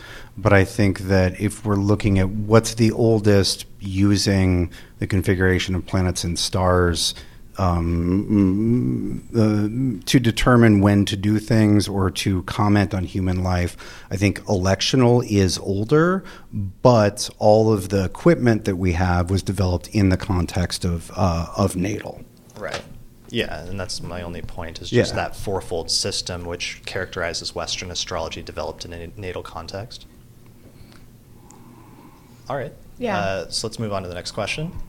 So the next one was um, from YouTube, somebody named SS. They say, How do you determine how much to charge for a reading? How did you guys first determine that? That's a really good question, isn't it? Uh, I'm like thinking, what did I charge out of the gate? Maybe seventy dollars an hour Australian, Okay. which is probably about fifty dollars American um, because of the currency conversion.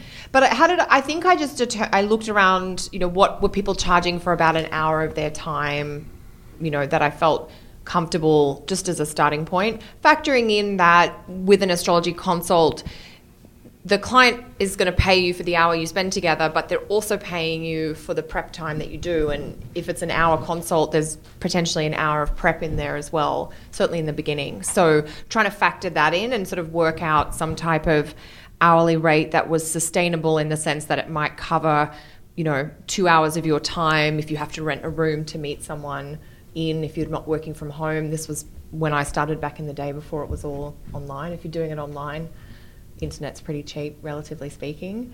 Um, how did you guys determine this in the beginning? Let's see. The first two readings I can remember being compensated for. One, I was bought an order of General Tso's chicken, Right? and then the other, somebody made me a mixtape. A mixtape. Yeah, Wow. both were similarly meaningful. I like it. And then when you decided to put a price on it, how did you go about that? I don't know. I, I it, it was not um, methodical. Just It was. It, it, I don't have like a. I don't have a, a brilliant set of thoughts that would help anyone. Like it was very difficult for me to figure out what to charge and if to charge, Yeah. and feeling, you know, conflicted about that. And, you even but then like being like, oh, I do have to pay for food, and this is what I want to do all the time, and so yeah, um, So I have to charge something yeah. more than chicken. So I don't know, be anxious and conflicted about it, and eventually be like, okay, I guess I'll do that. Like not not advice. That was my process. That was your, well, but that's people will relate to that because I'm sure many people have struggled about should they charge and when when should they start charging, for instance, which is a tricky one. Yeah, and I think everybody at some point, once you've been studying for a while, just needs to start charging some very small amount, even if it is only like $5 or $10, so that there's some sort of exchange for your time in exchange for some something of value.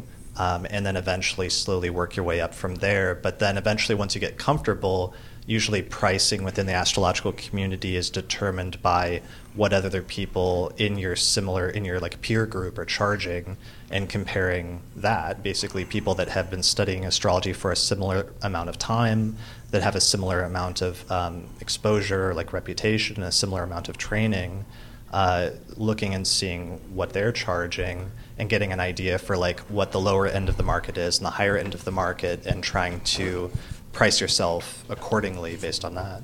Yeah, I, I'd like to reinforce what you said about making sure that in, it's an exchange um, rather than you're just kind of doing a favor for someone or putting yourself out there, even if it's um, a symbolic offering on their part. I think that that completes the it, it it makes the interaction what it needs to be in order to facilitate a good reading. Uh, so I think that's really important. Again, even if it's just an order of General Tso's chicken.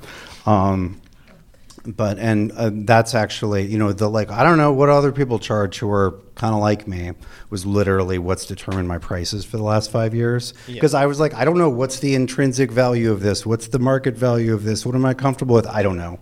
Um, this is what people around me are charging. I'll do that Yeah, and it's good to be careful about it. I mean, I notice sometimes there's some people that are too quick to charge more than maybe they should, versus there's other people that sometimes are more reticent than they should be to raise their prices to a more appropriate level. Mm. I remember a few years ago, it was actually here at a NORWAC, like you guys sat me down, down and had like an intervention.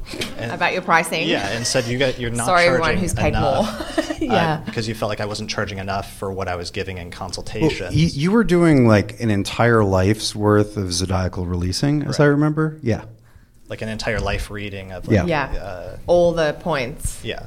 20 bucks come get it Yeah. I mean, it wasn't quite that low, but Yeah. Uh, Yeah. But certainly relative to what you guys were charging at the time, it was much less. It and was you less, felt like what I was offering that I needed to sort of bring it up to a more average level. yeah. Yeah. For sure. I mean, there's there's so much. Like this question on paper sounds simple. How much? How do you determine? Do these three steps. But as Austin said, grapple with your internal stuff and just try and figure it out. or, or don't or don't. But part part of it is though, there's a unique thing when you go into business for yourself, which is what you're doing as an astrologer. We forget that component. There are other people in other industries doing something similar.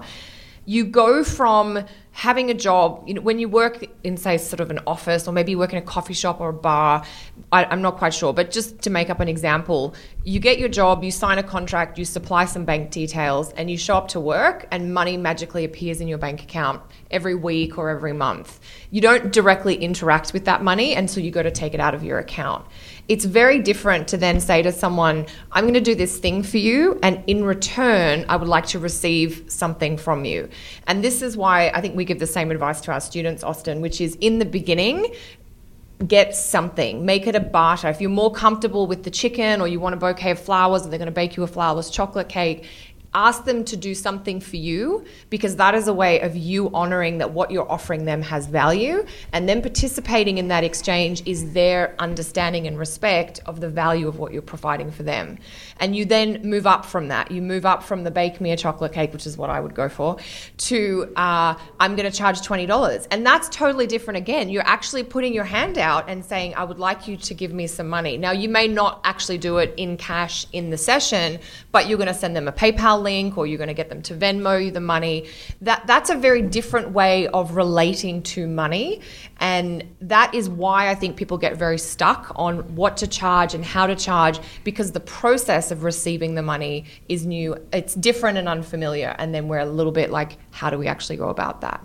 No, I think that's absolutely right. And that uh, you know, money money is everywhere and nowhere in our world. yes. Like you said, you know, there were it, it, we're ironically some if we're working for let's say a corporation, we're ironically somewhat alienated from money because we don't have to you know deal with the you know the the people that the corporation sells its widgets to and say you know you need to give me this money it Yeah, makes you us don't go to the client meeting and say, "I need to take a check home today." yeah, it's it's a much more uh, personal. It makes you deal much Yeah. more personally with money. That's absolutely. There's a weird intimacy There's a with it. weird intimacy, That's not necessarily why you got into astrology. Was to get intimate with Money. capital. yeah, it's usually like the last thing on your mind.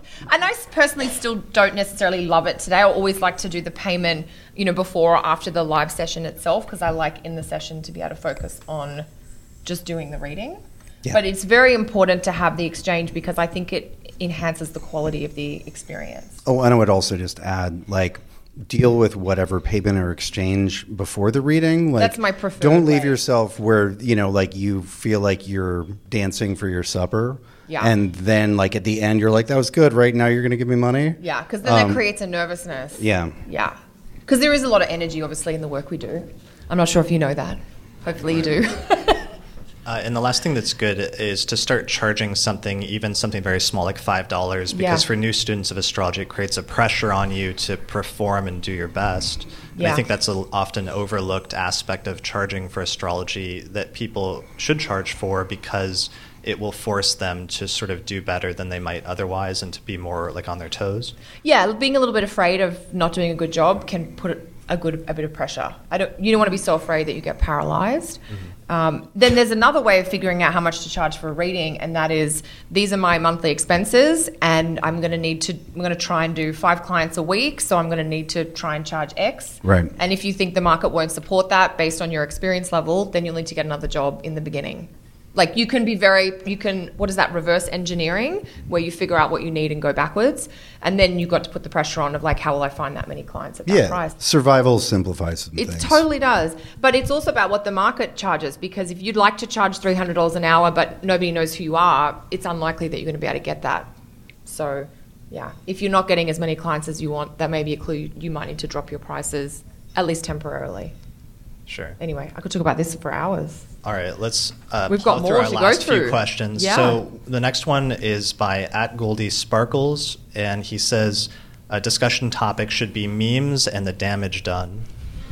Notice that damage done is capitalized. Right. Yes. Uh, and he's actually saying this. This is our friend Nicholas Polibonakis. Are you in the room? He was, but he, He might was, have- but he left. Okay, He's, he's, running he's actually somewhere. not being. He's saying this unironically because he really hates astrology memes.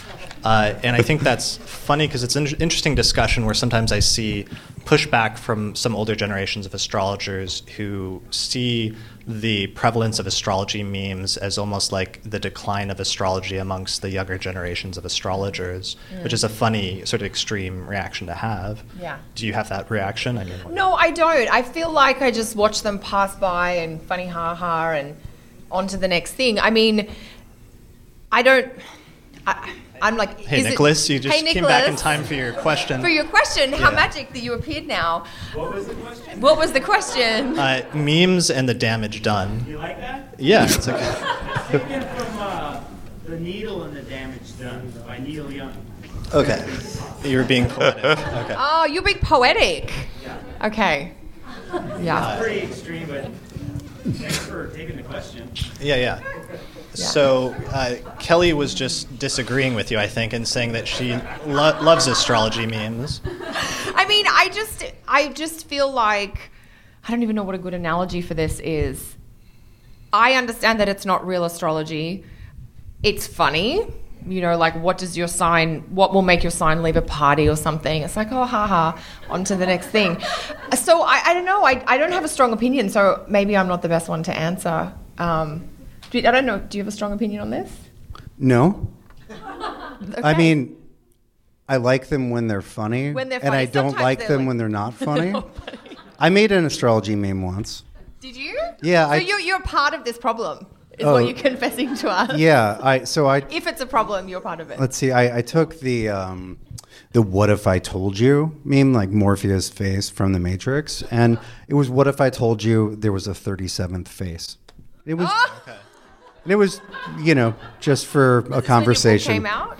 Yeah, I don't know. There was a thread that oh, people we were joking about it. So yeah, what if I? So clearly, I'm part of the problem. Nicholas. Is it like comic books for reading or something? Like I'm trying to think of what are some sort of Yeah, I mean, well, that was the one of the points Well, we were talking about was that astrology memes, even though it looks like a recent phenomenon, if you go back to like the Mountain Astrologer magazine Yeah. from the early '90s, they have um, astrology Virgo's comics. worst nightmare, a swimming yeah, yeah. pool. like a, a little like comic that's written out. So on the one hand, it's like something that is funny, but also sometimes conveys some sort of deeper meaning that astrologers take for granted. And I don't know. I don't have any issue with astrology memes, just because it's another way in which astrology is existing in the popular consciousness and is being spread around. And I know there's astrologers that have been objecting to popularized forms of astrology for decades, if not centuries. Like the development of like the sun sign column, for example, is something where uh, some astrologers legitimately thought that that was like the end of astrology because it was being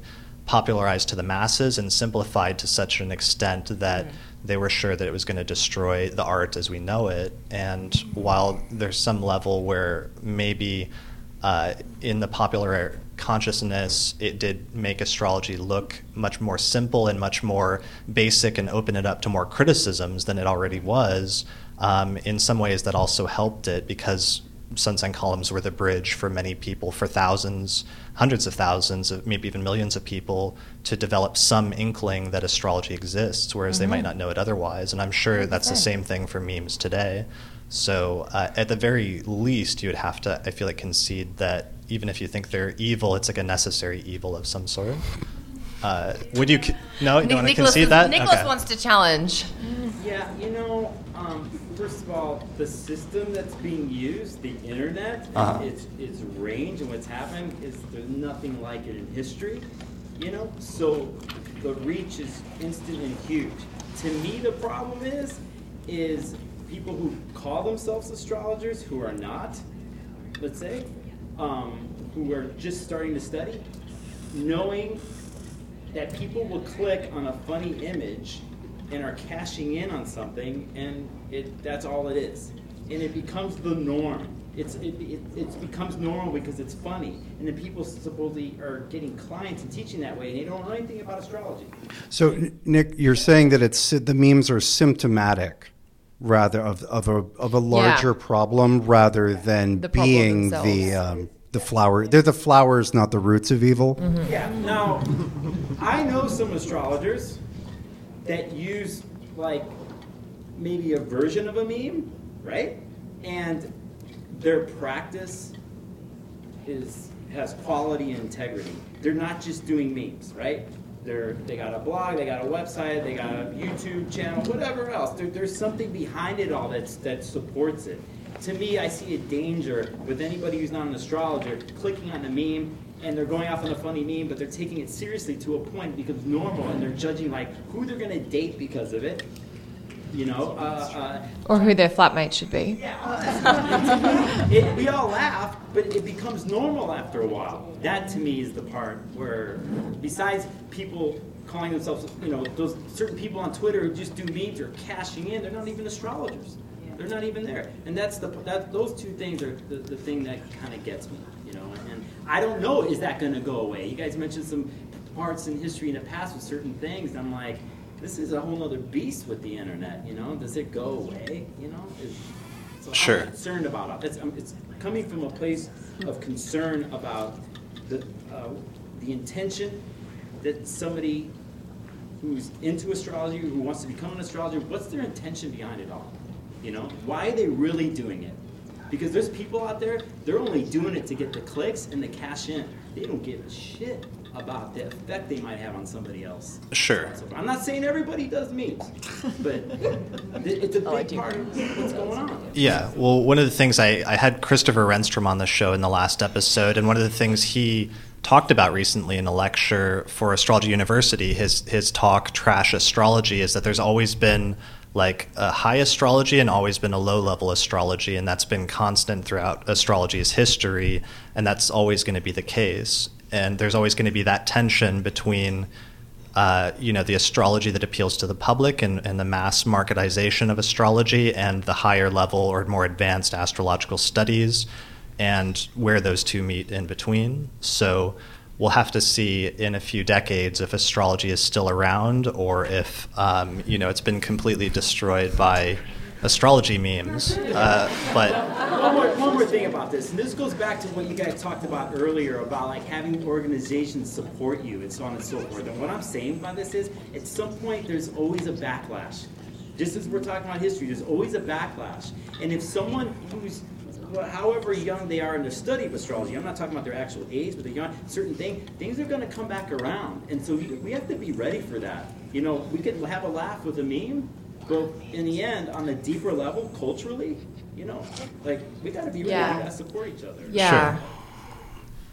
well, we'll see. We'll see what happens. Yeah. Well, I would also just add that astrology is in an incredibly strong place right now relative to the last several centuries. So I think that we're probably in a good place to withstand the fury of memes.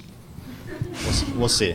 Because as you mentioned earlier, the host culture is favorable right now. Yes, f- right now, right now. Right now, so we can handle it for now. And that won't last. It- no, so we should. But that's like, fine. Enjoy it while we can. Yeah. Are we going to go right, to last our- last couple of questions? So one really quick uh, from at King Pluto AT on Twitter. He says he wanted to ask a question about symbolic degree systems. The general consensus regarding this fringe technique. I hear a lot about it, but I'm not sold on its effectiveness. And by this, he's talking about different degree symbol systems like the Sabian symbols or uh, the Kozminsky symbols and other things like that that assign meanings to each single degree of the zodiac, all 360 degrees. Yeah. Do you guys have any opinion on these? Do you use them? I don't use them personally. Why not? Why not? Well, that's a really good question. I don't know if I have a thoughtful answer. You don't necessarily have to. Yeah, no, I I was like my training was in modern Western, so I did learn a little bit about Sabian symbols in the beginning. I just didn't really vibe with them, so I went in a different direction. Sure. But I think Austin has a much more interesting answer. Maybe. Yeah. Um, I think that as a project, it is entirely consistent with everything we're doing in astrology that increasingly small increments or divisions of the circle would rate, would um, yield a coherent and consistent symbolic meaning. Right, the signs are the circle divided by twelve. The decans are the circle divided by 36, and there are lots of other divisions which yield, um, you know, symbolically coherent, um, you know, that are symbolically coherent. And so if we just follow this logic to the degrees, that makes perfect sense. Um, whether I, I, most of our techniques don't necessarily depend as much on a single degree as they mu- as they do within that wedge of 30 or 10 or you know two three point three 2.5 or whatever. Yeah. Um, but it's it's definitely part of astrology and. I've, you know, one of the things that I really like from the Picatrix, which I've quoted on the podcast multiple times, is that the anonymous author basically uh, says, and I'm paraphrasing, well, if you want to, you know, be really good at this, you need to be able to generate uh, a you know a proper image for every planet in every degree of the zodiac. Like if you really want to say that you can you understand this, you need to be capable of generating uh, all of those images. And then uh, then they go on to say and an image for the conjunction of any two planets in every degree of the zodiac and every three, et cetera, et cetera. And I think that that's a that's a beautiful project, and it speaks to the validity of that project. As far as the Sabian symbols as a specific stab at that, I don't love them. I don't use them. Um, they're that's a whole conversation about how they were created. Um, but the project itself, I think, is valid and intertwined with the basis of what we're doing. It's a, like a, almost like part of a conceptual lineage, given the division by 12, the division by 36, Right. And the way down. yeah, or and we can, you know, if you look at Hellenistic texts, we then divide each sign by 12. Or we have the Navamsha, right, where we're. That's what I dividing was each just si- thinking. I was like, I don't know the word. By not, yeah, like the this means something when we div- when we subdivide is just part of astrology. Yeah. So again, project valid that uh, that specific iteration. that specific iteration, not a big fan. Yeah. What about you, Chris? Yeah, I don't, I don't really use the Sabian symbols, especially partially because my approach to astrology tends to be more, I'm more interested in astrology that's more empirical. Uh, In, for example, that like story of us looking at the charts right after we had that weird event happening and seeing Mars on the midheaven was like learning something from a specific event in our lives and trying to gain something from it. And that's like a way of learning astrology and developing meanings in astrology that it's like as its, its specific approach. Um, and to me, with like the Sabian symbols, they tried to develop them. I think by like writing stuff on pieces of paper and putting them in a hat, and then pulling them out of a hat one day.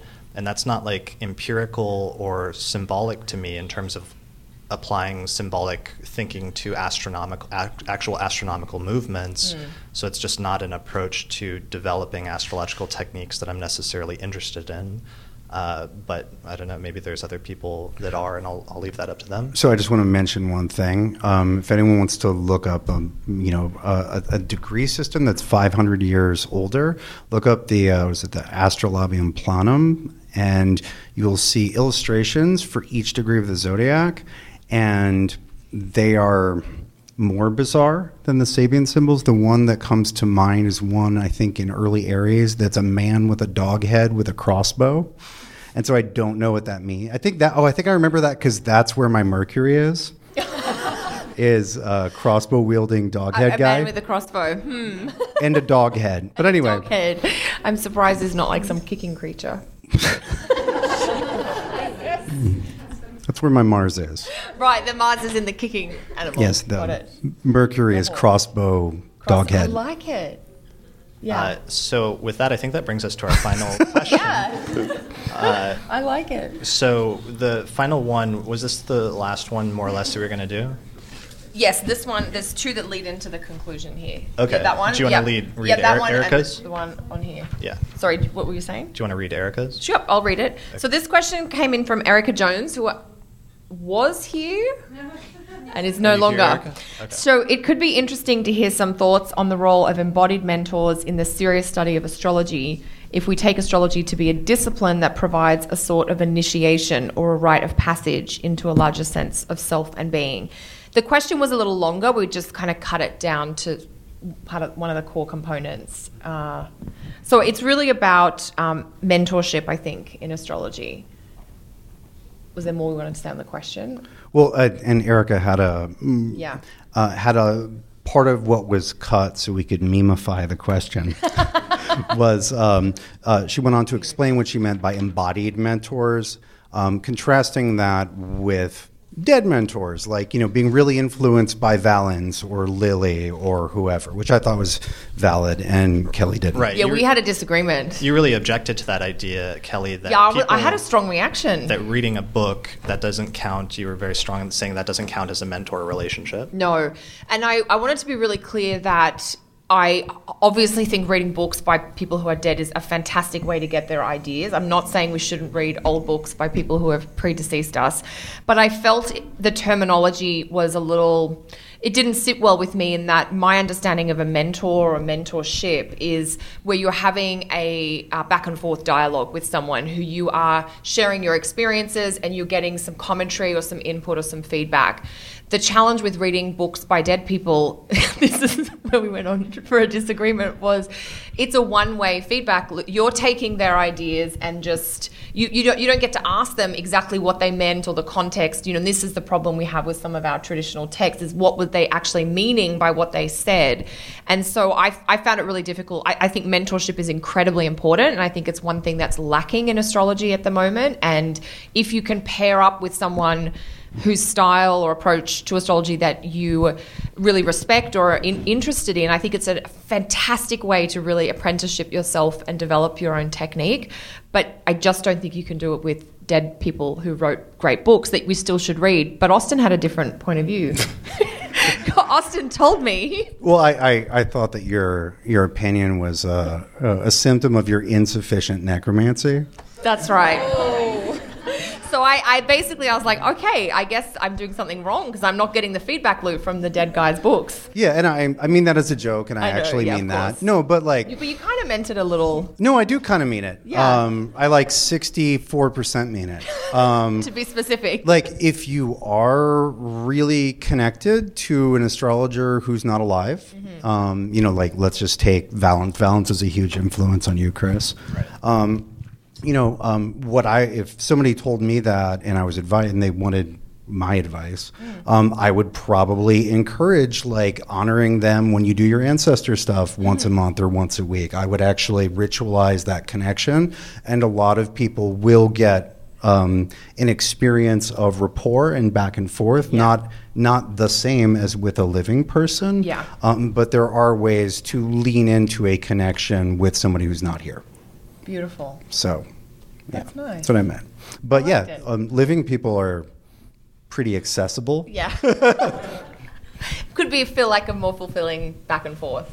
Yeah. and Depends on what what you want. Yeah, that's true. What you're Less looking subtle. for. Yeah. There's something important about that though, because even though we have revived like the skeleton of traditional astrology in the past two or three decades by going back and re- reading first William Lilly, then medieval texts like Bonatti, It's like and we've then gone back in time, haven't we? yeah, the traditionalist revival happened in reverse, where it started with like the Renaissance texts of the 17th century, then it went to the 12th century text, and then more recently it's gone to the first century texts, which has been weird and had some weird um, side effects as a result of it going backwards like Yeah. that.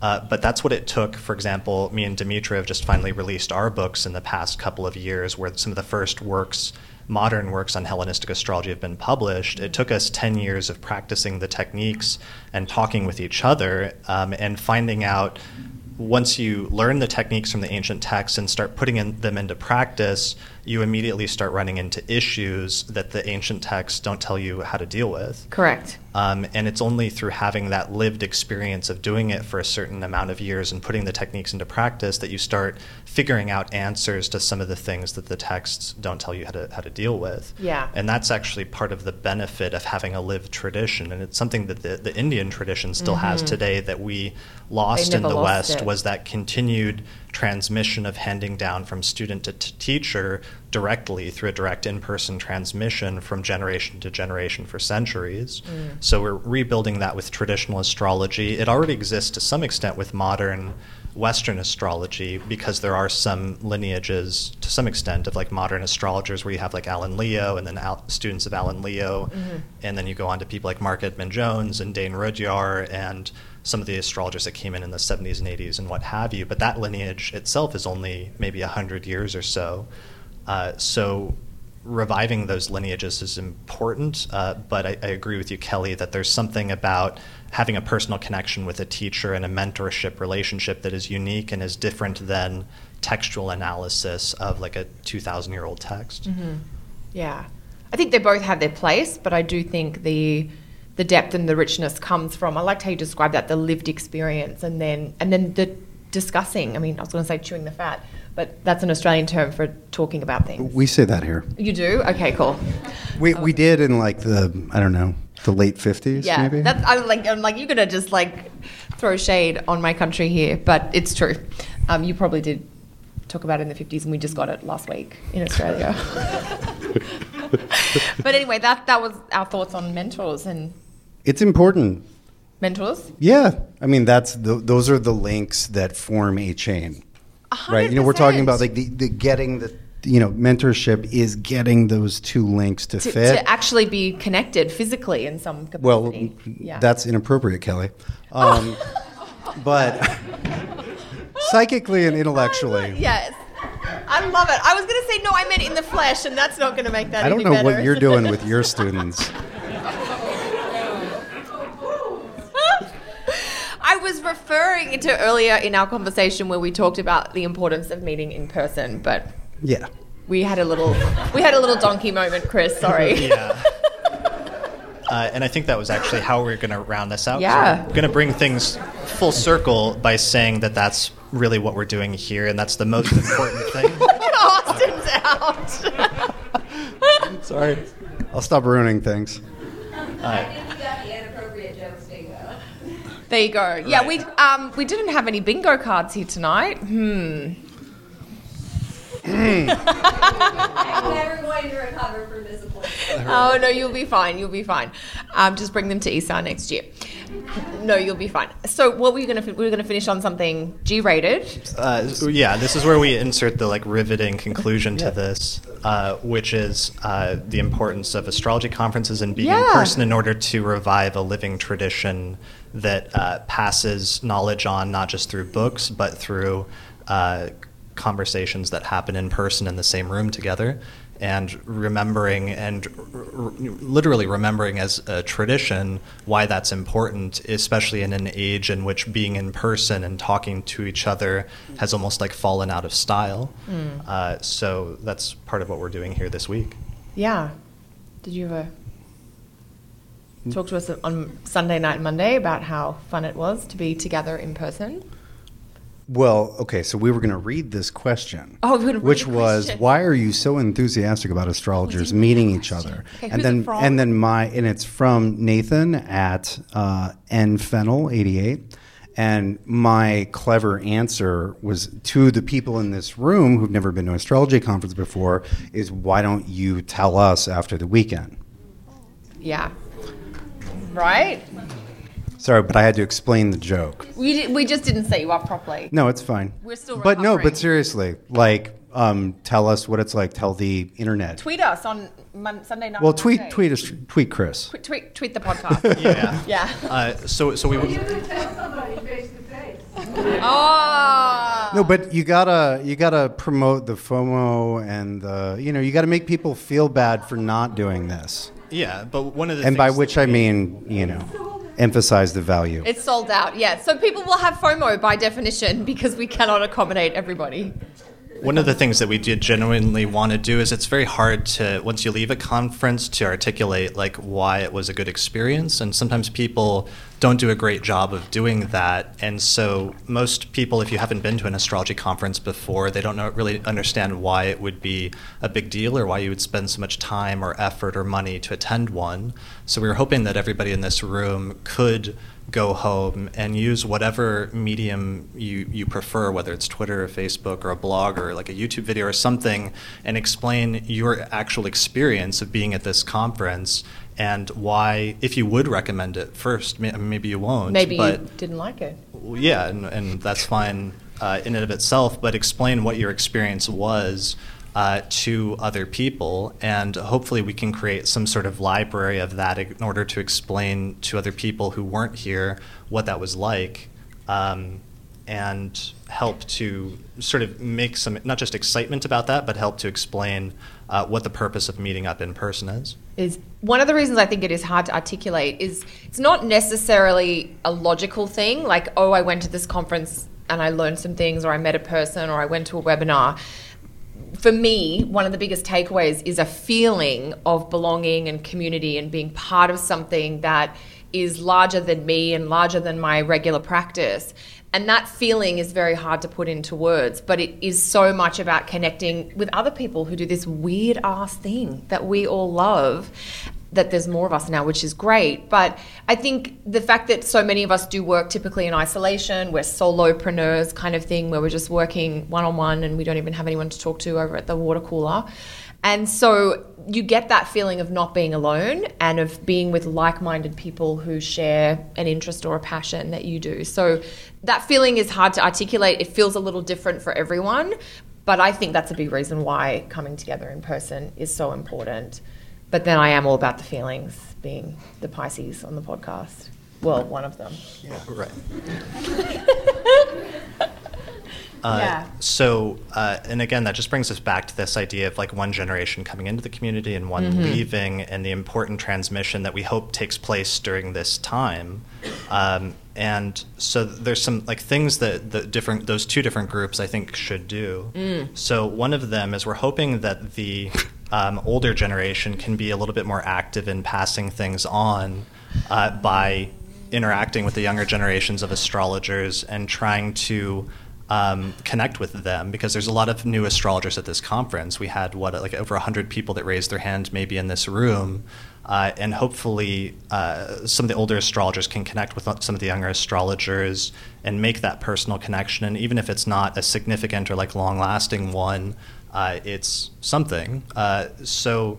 Similarly, younger astrologers engaging with the older generation of astrologers, part of that is coming to a conference like this, but you don't necessarily just have to come to conferences in order to do that. Sometimes attending a local astrology group in your city um, is a big part of that. And one of the things I want to encourage younger and newer astrologers to do is to stick with that because sometimes when you attend a local astrology group, it can be kind of weird or kind of alienating, and sometimes people will attend one group meeting and then just like never come back. And as a result of that, some of the local astrology groups are dying out because people are so used to meeting up online and being able to just talk with other astrologers that have the same approach that when you walk into a group where everyone's not on the same page, it feels a little bit uncomfortable.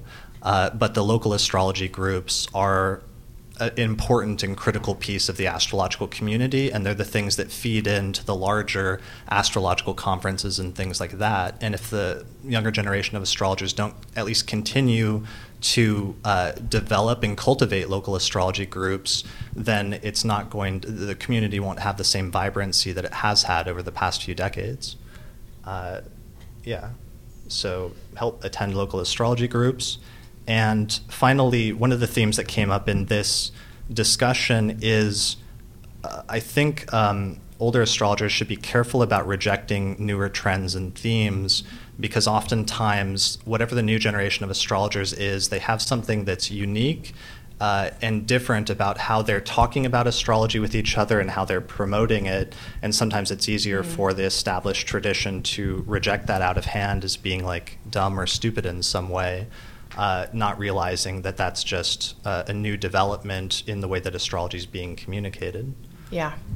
Yeah, not rejecting things that they may not be familiar with or interested in personally. I, I, I, I remember some interactions with some older astrologers not too many years ago where, and this isn't a paraphrase, it was literally you kids and your traditional. Yeah. He didn't ask me to get off his lawn though. He didn't. and he didn't tell you you were destroying astrology. No. Okay. No. I mean, I was clearly doing it wrong. You were But doing it wrong. Right. Yeah. But we, you know, and just to speak to in person, like we had dinner together and continued to talk about it. Yes. Right. Which is beautiful because then you can work through it. Yeah, and I was able to convince like- him that he was doing it wrong. No, I'm kidding. Uh, yeah. So and that. So they're your points. Yeah, that's Yeah. that's pretty much it in terms of uh, this overall theme of continuing the astrological tradition and creating um, more meetings in person in order to uh, develop a greater sense of community. So thanks everybody who attended tonight because you now, even if inadvertently, now you've participated in that process by showing up here in person. And I hope. Um, especially at this conference, uh, that you will go up and introduce yourselves to like especially other people in this room once we get done here, and just say hi, introduce yourself, create that personal connection, and hopefully, if enough of you do that, you'll end up creating some connections that will last for the rest of perhaps your your career or your lifetime just by happening to show up here tonight and then meeting in person. Yeah, you, you, we're all part of the future of astrology, so your contribution and your participation just helps us grow. Right. All right, guys. Cool. Thank you.